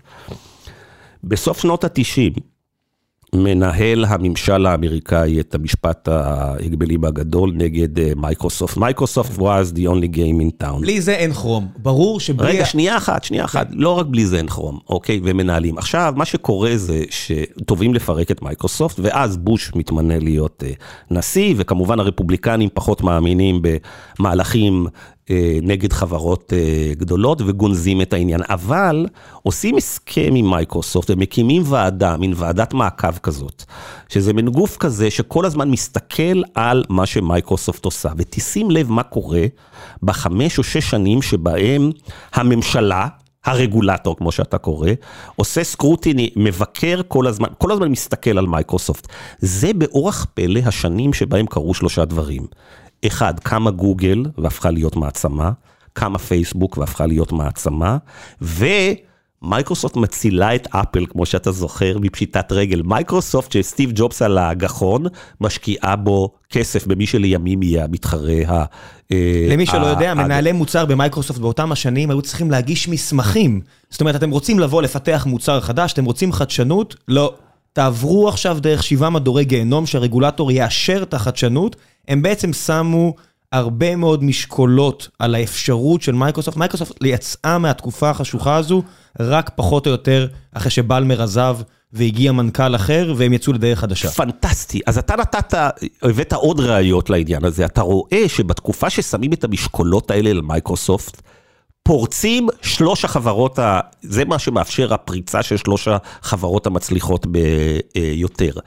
ומה שאנחנו בעצם רואים שכאשר הממשלה נכנסת לתוך החדר, ניגשת לבולי, איך אומרים בולי? לבריון הכי גדול בחדר, נותנת לו חמש סטירות, אתה פתאום רואה איך שאר הילדים מתפתחים וצומחים. אז בוא ניתן לך דוגמה נגדית. באה הממשלה, לא נגעה בפייסבוק, כמו שכולנו מסכימים, לא נגעה, אנחנו מסכימים שאין רגולציה. רק לאחרונה התחיל באמת רעש שלילי נגד פייסבוק, הוא באמת משפיע.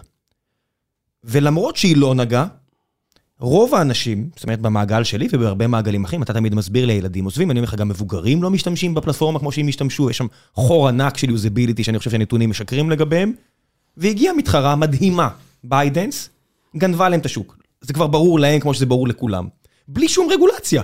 באה מתחרה וניצחה אותם במשחק הזה. ובאה סנאפ, שכולם אמרו, אם לא נגן על סנאפ, פייסבוק יהרגו אותה, היא תקנה אותה. ובא אבן שפיגל ואומר, לא תודה אדוני, אני אסתדר, תודה רבה. והקים חברה של 70-80 מיליארד דולר, עשירית מפייסבוק כבר. ובאו מתחרות אחרות, והן לא הולכות לשום מקום, בלי הממשלה. לא, הממשלה לא עשתה, הממשלה עכשיו התחילה ליפול על פייסבוק, אבל כשפייסבוק הייתה בשיא כוחה, היא באה עם הכסף, עם האינסוף כסף שלה, לאבן שפיגל, ואבן שפיגל אומר, לא. ובא ByteDance, ומביאה לה בראש. כמה, כמה, אה, אה, כמה דברים. אחד, אה, ByteDance, אה, היא מתחרה בפייסבוק רק אה, חלקית. כלומר, היא מתחרה בפייסבוק בשוק הפרסום, אבל... היא מתחרה באטנשן. היא. מתחרה בשוק כן, הכי כן, חשוב. בסדר, היא לוקחת את אתה יודע, האטנשן. attention זה דוגמה נהדרת, זה כמו שאני אבוא ואגיד לך, אה, כמה זמן נשאר? אה, אוקיי. כן. זה, attention זה כמו שאני, מרק צוקרברג, זה כמו שאני אגיד לך, תראה, אה, אנחנו פייסבוק, אה, בעצם אין לנו בכלל מונופול בכלום, כי בזמן שאתה בפייסבוק, בעצם יכולת לאכול נקניקייה. אז אכילת נקניקייה זה בעצם תחרות שלנו, או היית יכול להיות בספרייה. אז כשאתה מגדיר את זה attention, אז באמת, אם כולם מתחרים בשוק של ה-attention, אז באמת לאף אחד אין מונופול ואין כלום, כי תמיד היית יכול לאכול נקניקייה או להיות בספרייה, במקום להשתמש במנוע חיפוש של... אה, אה, של גוגל. גוגל, שנייה. כן. אז לגבי ByteDance, אחד, היא מתחרה רק מאוד מאוד חלקית ב- אה, בפייסבוק, כי בסופו של דבר הרבה מה... אה, שירותים שפייסבוק אה, נותנת לנו אה, היום, ByteDance לא מציעה אותם, אולי תציע אותם בעתיד, תכף תכף נדבר על זה. לפייסבוק יש הכנסות לדעתי פי 30 מ ByteDance, כלומר לבוא ולהגיד ByteDance גנבה להם, לפי דעתי ByteDance יש להם, אני לא יודע מה ההכנסות של מיליארדי דולרים בודדים, ופייסבוק בדרך להגיע עוד מעט להכנסות של 100 מיליארד דולר. כלומר המרחק בין שתי החברות האלה הוא עדיין... וצים מרוויחה יותר מכל השוק ההייטק הישראלי, זה ראייה שהיא מאוד, זאת אומרת, אני רואה אחת בעלייה, אחת בירידה. רגע, רגע, צים זה, רגע, שנייה אחת. אבל בוא נסתכל על הערכת שווי. מה הערכת השווי של זו, מה הערכת השווי של זו? היא לא שונה, היא לא פי 30. כי השוק כבר מתמחר את המעברים האלה. אם אנחנו נסתכל, אם עכשיו בייטדנס הולכת להנפקה, היא תהיה שווה באזור חצי טריליון דולר. לא רחוק בסדרי גודל מפייסבוק. אני לא, אני, אני, אני הסתכלתי כרגע על התחרות של, כן. של בייטדנס מול פייסבוק, אם אתה תסתכל על ה... העסק שבו בייטדנס מתחרה בפייסבוק, שזה שוק הפרסום, תראה את השווי של שוק הפרסום של פייסבוק ושוק הפרסום של, של בייטדנס, החברות האלה עדיין נמצאות במקומות אחרים. כרגע בטח. שנייה אחת, אחרים, אחרים לחלוטין. עכשיו, צים זה לא דוגמה טובה, למה? בגלל שצים זה, זה business שבו אין את ה network effect שיש בפייסבוק. הרבה מהעסקים הגדולים והרווחיים, כן, למשל, צים זה מקרה שיש קרטל בשוק הספנות העולמי היום, אוקיי? יש חמש חברות גדולות בדבר הזה, הם ניצלו את הקורונה כדי להרים מחירים בצורה אה, אגרסיבית. שנייה אחת. לא, לא תאמן, כן. אגרסיבית, אז באמת יש בעיה, אני חושב שצריך לפתוח אה, חקירה. על שוק הספנות העולמי. באיזו מדינה לפתוח את החקירה? מה זה? או, זה אחת הבעיות, כן. אוקיי, בדיוק. אבל אני עדיין חושב שצריך, אני חושב שה-EU, וה, ואני חושב שמרגרט וסטגר ולינה קאן וג'ונתן קנטר צריכים ביחד לפתוח היום חקירה, לבדוק האם יש קרטל בשוק הספנות העולמי. עולמי. אבל הקרטל הזה לא יהיה לו את הכוח עדיין, בטח יש שם גם חסמים מאוד גדולים להיכנס לשוק הזה, אני לא מכיר מספיק את השוק הזה, לא. שנייה, אבל אין לו את החסמים שיש, הצליחו לבנות חברות כמו גוגל, פייסבוק ו...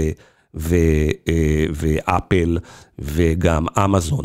החסמים שבעולם הדיגיטלי הם לא דומים לחסמים אה, אה, בעבר. הרבה יותר קל להגיע לתופעת הווינר טייק אול בעולם, בעולם האינטרנט מאשר בעניין האחר. אתה יודע, אחד הספרים החביבים עליי המון שנים, זה ספר של כלכלן בשם רוברט אייץ' פרנק, אם אני לא טועה מקורנל, מציע אותו ל, ל, למאזינים, שקוראים לו Winner Takes All Societies. זה ספר שבעצם הוא מראה בכלים של כלכלן, שכלים של כלכלן אגב זה כלים שמסתכלים בעיקר על שאלות של יעילות ולא על שאלות של צדק, אוקיי? והוא מראה שבמקומות ש... שאנחנו, הוא מדבר על זה שבעצם אנחנו יותר ויותר בענפים רבים, הוא כותב את הספר הזה לפני כבר 20-25 שנה. הוא כותב שבהרבה מתחומי חיינו אנחנו בדינמיקות של ווינר טייק אול. כלומר בבידור ובספורט, ואתה מכיר את זה בהמון תחומים. והוא מציג שם בספר הזה פרק אחר פרק, שבו הוא מסביר שבניגוד לאינטואיציה שלנו, שאנחנו חושבים שזה ש... פברוטי או מסי מרוויחים מאות מיליוני דולרים, זה טוב וזה קפיטליסטי וזה דוחף, הוא מראה איך הקצאת ההון. ואיך היעילות, ואיך הכלכלה בווינר טייק אול, איך יש לזה המון המון דברים שליליים מאוד, המון, שנייה אחת. המון המון שליליים המון. עכשיו, עכשיו, אנשים אומרים לי היום, מה אתה כל הזמן כותב נגד גוגל ופייסבוק ונגד ה winner take all? אני אומר להם, רבותיי, אני כותב על winner take all כבר, אני מתעניין בדבר הזה כבר הרבה מאוד שנים, אני תמיד חשבתי שיש לזה. הגיעו פשוט פה חברות שלקחו את זה לאקסטרים, מה לעשות, תשמע, היום השווי שוק של החברות האלה ביחד לדעתי הוא עשרה טריליון דולר. רק לסבר את האוזן, ואתה, אני יודע שאתה קורא את מה שאני כותב כבר המון שנים. אתה, זוכ... אתה עדיין מאלה שזוכרים איך הייתי, מה הייתי כותב על גולדמן סאקס ועל ליהמן בראדרס ועל החבורה הזאת לפני 15 שנה, איך שחטתי אותם וביקרתי אותם על הכוח הפוליטי שלהם ועל ה externalities האיומים שלהם. עכשיו תסתכל אה, אה, אה, בטבלאות ותראה מה השווי שוק היום של גולדמן סאקס ומה השווי שוק היום של גוגל ו- ופייסבוק. כלומר, צריך להיות מידה מאוד גדולה של היעדר יושרה, אם את כל אה, את כל, ה, את כל הביקורת שהייתה לי על כל הבנקים, הרי אני אה, לפני 10 ו-20 שנה, שזה היה מגיע לגוגל, פייסבוק, אותו, אותן תופעות בדיוק. עכשיו, צריך להבין דבר יותר חשוב, ראם שלא דיברנו עליו בכלל, כאילו, הסתכלנו ברוב השיחה הזאת כל הזמן על עסקים ועל בעלי מניות ועל תחרות. צריך להבין, חברות הטכנולוגיה היום, וזה, אני פונה אליך ולמאזינים שלך, זה לא חברות הטכנולוגיה של לפני 5 ו-10 ו-15 שנה. הרי השווי שוק הזה הוא לא רק נובע ממונופוליזציה, יש עוד דבר שכאן שאנחנו התעלמנו ממנו, פיל מאוד גדול בחדר. חברות הטכנולוגיה היום, יש להן השפעה עצומה על חיינו, כמו שלא היה אה, אה, אה, מעולם. הטכ... האלגוריתם והטכנולוגיה נמצאים בכל מקום. הם משפיעים על הפוליטיקה, והם משפיעים על הבחירות שלנו, והם משפיעים על התקשורת שלנו, הם משפיעים על ההתנהגות שלנו, כמו שלא היה מעולם. היכולת של, אתה יודע, גולדמן סאקס, אנחנו ידענו מה הנזקים שהיא עושה לה. החברות הטכנולוגיות היום, בעצם יש להן השפעה עצומה. עצומה, אי אפשר להתחמק מה... כן, אני אגיד לקורא, שנייה אחת, שנייה אחת מהדבר הזה. שנגיד לקורא, למאזין התמים, שמאה שנה אחורה, אה, מדינת ארצות הברית יוצאת למלחמה נגד אה, ספרד ובפיליפינים. עם הג'אנגואיזם של טדי רוזוולט, כי יש בעלי עיתונים בניו יורק שרוצים למכור עיתונים, ויש להם את הכוח להלעיט את הציבור על פולס פלאגס ועל דברים שלא קרו, ולהסיט את תשומת הלב הציבורית למלחמה.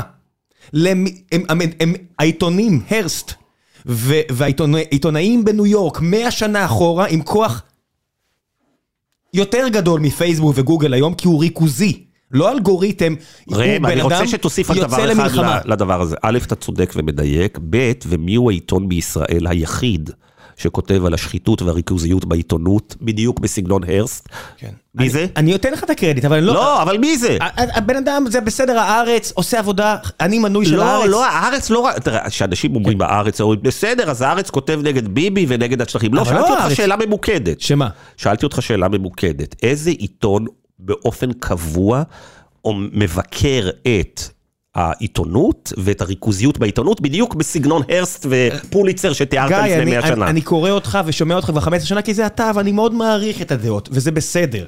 אבל אני לא, אני לא חושב שאם אתה צודק באלף, זה בהכרח אומר שאתה צודק על בית. לא, לא, לא, רגע, רגע, רגע, אז בוא נסתכל... בזה אתה צודק. אז בוא נסתכל... בטענה הזאת אני למדתי הרבה דרכך. אז בוא נסתכל רגע על, בוא נסתכל רגע על מלחמת ספרד. אה, שאני מלמד את הסטודנטים שלי, יש לי שקפים, אני יכול להראות לך, ובו אני טוען שמלחמה בין אה, אה, שני עיתונים, שני מו"לים בארצות הברית, גרמה לארצות הברית לצאת למלחמת, למלחמת ספרד. אז גם כשאנחנו מסתכלים על מה שהיה לפני 100 שנה, אנחנו רואים, זו תקופה, אנחנו רואים עדיין תקופה שבה הריכוזיות בשוק העיתונות האמריקאי עדיין לא הגיע למספרים שיש לנו היום עם המונופולים הדיגיטליים. אם אתה תיקח את אה, השווי הנכסי הנקי של אה, ויליאם רנדולף הרץ ופוליצר והסלצברגר בניו יורק טיימס, והיה להם כוח אדיר לאנשים האלה ללא, ללא ספק. ואגב, באופן מעניין, הרוב האנשים לא יודעים, אנשים מזהים את אוניברסיטת שיקגו עם אה, גישה מאוד מקילה ומתירנית כלפי אה, ריכוזי כוח וכלפי חברות גדולות, בגלל, כמובן בגלל המילטון פרידמנים. אבל למעשה ההיסטוריה היא יותר עמוקה, וזה בדיוק נוגע בדוגמה שנתת, דוגמה מאוד יפה אגב. והוא שבשלהי אה, מלחמת העולם ה... שנייה, נשיא אוניברסיטת אה, שיקגו, האצ'ינס, מקים ועדה לדון בחופש העיתונות. כי הוא וחברים אחרים שהצטרפו לוועדה מאוד חששו מריכוז הכוח שיש לבעלי העיתונים אה, בארצות אה, הברית. והם חושבים שהעיתונות היא סכנה מאוד גדולה בגלל שהיא יכולה להשפיע על הפוליטיקה, וזה דבר מרתק, למה? בגלל שאם אתה מסתכל ב-20-30 שנים האחרונות, ואתה שואל משפטנים ואנשים בכלל על תפיסתם לגבי תפקיד העיתונות, אז אומרים, תפקיד העיתונות מאוד פשוט, זה לבקר את הממשלה, את השלטון. וזה ראייה מאוד חלקית, בגלל שכוח לא רק נמצא, בעיקר בחברות קפיטליסטיות, לא נמצא רק בידי השלטון, הוא נמצא הרבה פעמים בידי גורמים אה, אה, פרטיים, כמו למשל הרסט ופוליצר בדוגמה. או נוני מוזס בארץ, שהוא לא בן אדם מאוד עשיר, זאת אומרת, הוא בן אדם עשיר. אבל הוא בטח לא ברשימה של ה top אלף, בדיוק. ואתה טענת שהוא אחד האנשים החזקים בארץ. כן, היו שנים אגב שהוא היה ברש... גם אחד האנשים העשירים, כל עוד שהיה לו מונופול, הוא גם היה אחד האנשים הכי עשירים במדינה, ברשימת 500 כן. העשירים שמפרסם דה מרקר לפני 15 שנה.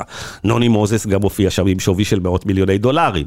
אחרי זה הוא איבד את המונופול שלו, אז הרווחיות שלו ירדה. אז חזרה לוועדת האצ'ינס, ועדת האצ'ינס מצביעה על הסכנה הגדולה שיש בריכוז הכוח בידי ה... בידי המו"לים הגדולים בארצות הברית, ואני ראם נמנה עם הקבוצה של האנשים, אני כתבתי על זה אה, לפני, שלפני, תראה משהו מצחיק. אז אה, באוניברסיטת שיקגו החלטנו לפני אה, שלוש שנים להקים ועדה בינלאומית לבחון את השאלה מה עושים עם המונופולים הדיגיטליים והאיום שלהם על הדמוקרטיה, כלכלת השוק והדברים.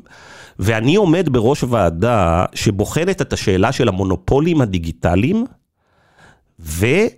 והעיתונות.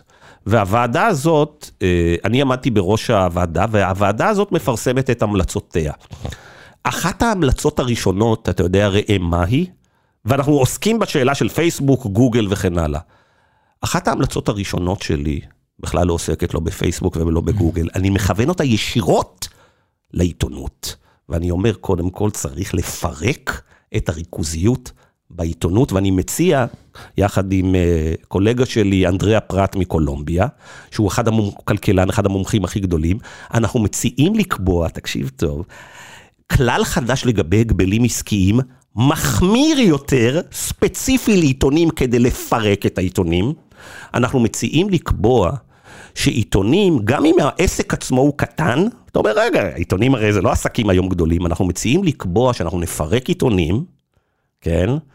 אם יש להם נתח גדול של השפעה ואטנשן, כמו שאתה אומר. איך מודדים השפעה ואטנשן? או יש מתודולוגיה, אני אשמח לזה, יש מתודולוגיה שפרופסור פרט מקולומביה פיתח, ומתודולוגיה הזאת השתמש בה כבר הרגולטור הבריטי. כאשר, לפני כמה שנים, כאשר אתה בוודאי זוכר שהרגולטור הבריטי אמר שהוא לא מאפשר לרופרט מרדוק בבריטניה לקנות את השליטה ב-B Sky B. עכשיו, אם היית משתמש בכלים של הגבלים עסקיים רגילים, היית אומר, בטח מרדוק יכול לקנות את זה, בעיקר בעידן הזה ששוק התקשורת, יש לך את הענקים, המונופולים הדיגיטליים, הם הרי הם בהדרגה, הם מגמדים את המרדוקים של העולם. הוא אמר, למה? בגלל שאנחנו מנתחים את ההשפעה של רופרט אה, מרדוק, של העיתונים שלו. אנחנו רואים שאם ניתן לו לקנות גם את ביסקאי בי, תהיה לו השקעה פוליטית, ומאמצים את המתודולוגיה הזאת ולא נותנים לו לזה. אז כלומר, מה שאמרת מקודם, כאילו הטחת בי, כאילו, רגע, אבל מה עם העיתונות? אז תשים לב. לא, לא, עכשיו לא, תבדוק, לא, ראם, תבדוק, תעשה בדיקה. רגע, רגע, ההטחה היא רק שלא יחשבו. שהדבר הזה הוא חדש. זאת אומרת, אני אתן לך דוגמאות, כשאנשים מתרכזים חושבים שהדבר הזה הוא ייחודי. זאת אומרת, אנחנו מדברים על שווי שוק. לא, אבל אני אגיד לך למה הוא כן ייחודי. גם מאסטרקארד וויזה שווים ביחד טריליון דולר. כן. זה לא כי הם חברות נפלאות, נכון? כן. זה כי יש שם moat לא בריא. הן לא מביאות ערך, זאת אומרת, הם הביאו ערך, שנות ה-70 שהתחילו הכרטיסי אשראי בעולם, זה לא איזה משהו שקיים מאות שנים.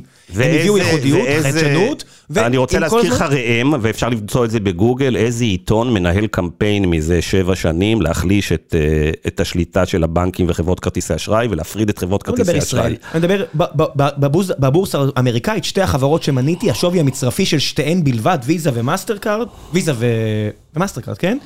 ביחד הם כמעט טריליון דולר. כן. העניין הזה של winner takes all, הוא נכון, אתה יודע, בהרבה מקומות בכלכלה. ומה, אני אגיד לך קודם כל נגד ויזה ומאסטר קארד והמונופולים הפיננסיים, אני ואחרים במרקר כותבים 20-25 שנה. עכשיו אני אגיד לך מה ההבדל בין ויזה למאסטר קארד לבין פייסבוק וגוגל. פייסבוק וגוגל מוטמע, תראה, ויזה ומאסטר קארד שוחטות אותנו בעמלות, שוחטות את ה merchants ושוחטות את ה... את ה אנחנו מכירים. לעומת זאת, פייסבוק ו- וגוגל עושות דברים הרבה הרבה יותר. פייסבוק היא זה שמפיצה את התיאוריות קונספירציה על הקורונה, יוטיוב היא זאת שנותנת לילדים אה, שלנו, אחרי שהם נקלעים לאיזה סרטון לא נכון, עוד ועוד מאכילה אותם בסרטונים. אי שקט פוליטי בכל העולם צמח בשלוש שנים האחרונות ובארבע שנים. אני אגיד לך איך אני רואה את זה, יוטיוב נותנת לי אין סוף ידע מדהים, גיאופוליטיקה ופיזיקה. אתה יודע, פעם, כדי לראות את ה... ולכן אתה לא רוצה תחרות? לא.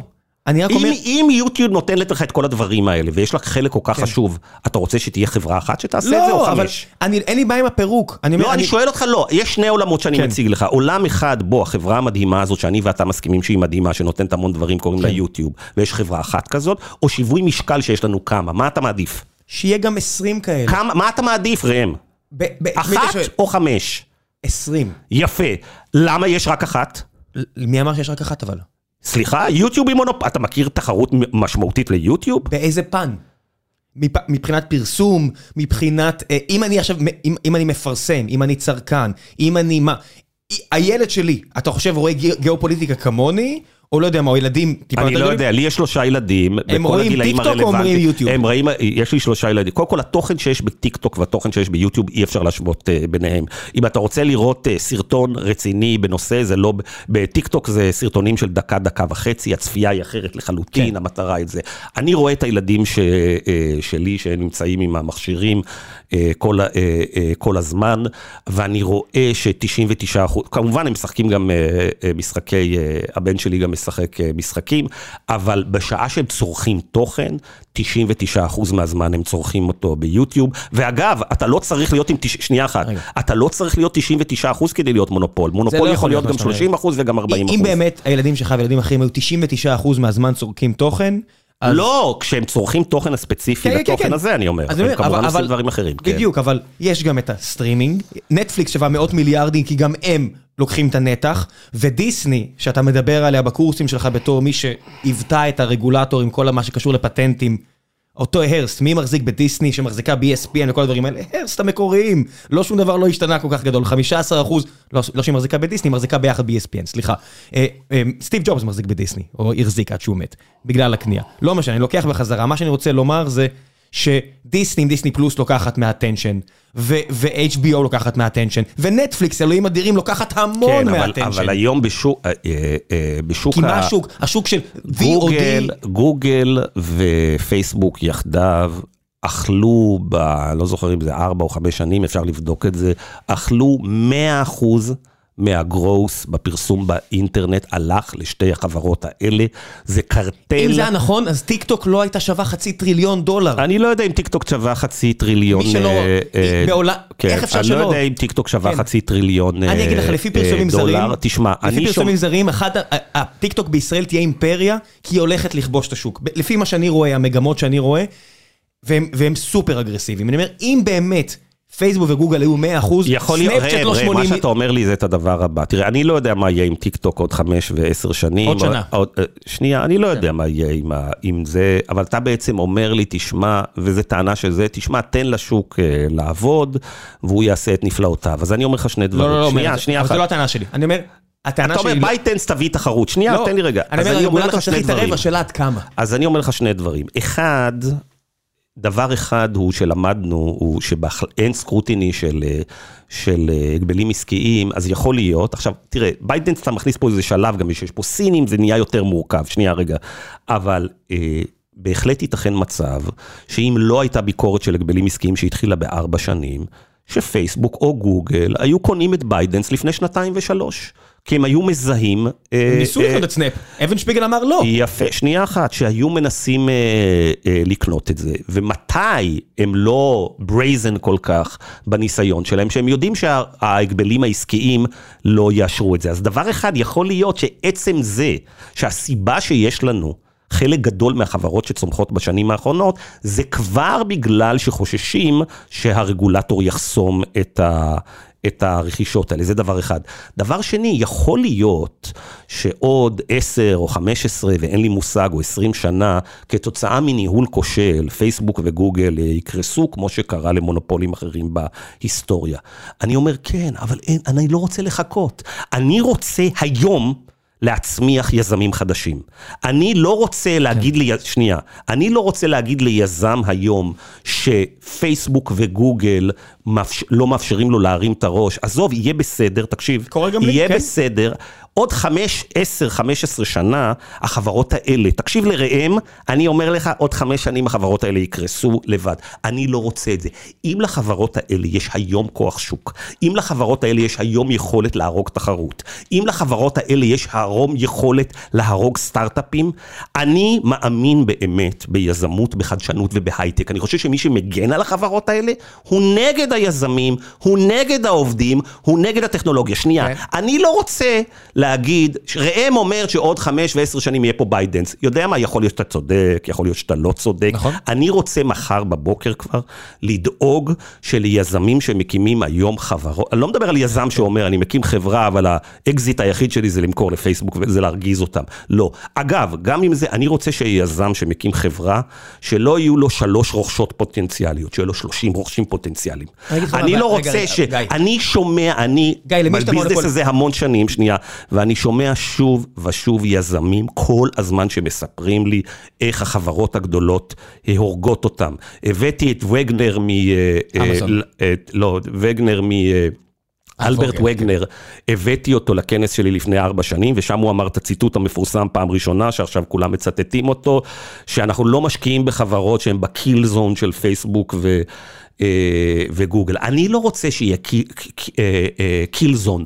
אני התנסיתי כיזם שהקמתי את דה מרקר לפני 20 שנה והגדולים רצו להרוג אותי, וכעיתונאי התנסיתי 30 שנה בכוח של חברות גדולות להרוג יזמים ולדרוך אותם. ואני חושב שאם אנחנו נפרק את פייסבוק ואת גוגל ואת אמזון ואת אפל, אנחנו נביא לפרץ אדיר של צמיחה, יזמות וחדשנות. ואני יודע שתמיד מולי יעמדו אקדמאים ועיתונאים כן. ויזמים, שכמובן כולם רוצים ליהנות מהסטטוס קוו הקיים, שבו החברות האלה רושמים לך צ'קים, ויגידו לי, הוא לא מבין על מה אתה מדבר. ואני יודע גם שמה יקרה עוד חמש, שש, שבע שנים.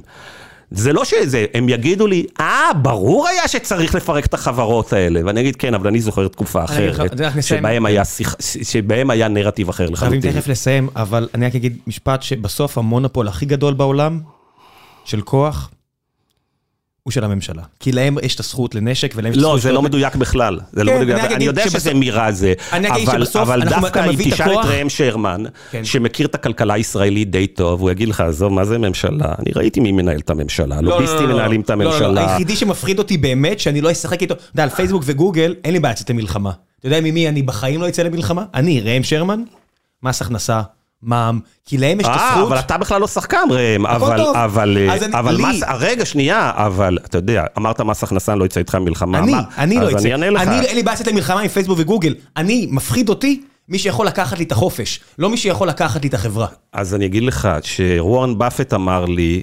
בשיחה לפני אה, עשר שנים, כן, אמר לי וורן באפט, שכל שורה בקוד המס של האמריקאי, עומד מאחוריה איזה חברה גדולה או איזה איש עשיר. כלומר, כשאתה כן. אומר אתה מפחד מהממשלה, ממס הכנסה, אז אני רוצה להזכיר לך שיש מס הכנסה למיליארדרים ולאלפיון, ויש אה, לך. ולכן בסופו של, הסיבה שאתה הרבה פעמים מרגיש שאתה נדפק ממס הכנסה בשאחרים, זה בשביל שיש כאלה שיש להם כוח. עכשיו, פייסבוק, גוגל ודומותיהם הצליחו לגרום לכך שהם משלמים מעט מאוד מס הכנסה, ולפעמים, לא דיברנו על זה למשל שהחברות האלה בישראל, בוא נעשה, אתה בארץ? החברות האלה בישראל לא משלמות מס בכלל. אתה בארץ? זה נראה לך סביר? אתה בארץ? כן, אני בארץ. אני שבוע הבא מביא אותך שוב. אני אתפוס אותך איכשהו שוב, אנחנו נמשיך את השיחה הזאת, אני פשוט חייב, חייב, חייב לעצור עכשיו. גיא. רולניק, תודה רבה רבה רבה. בבקשה, היה כיף כמו תמיד. ביי.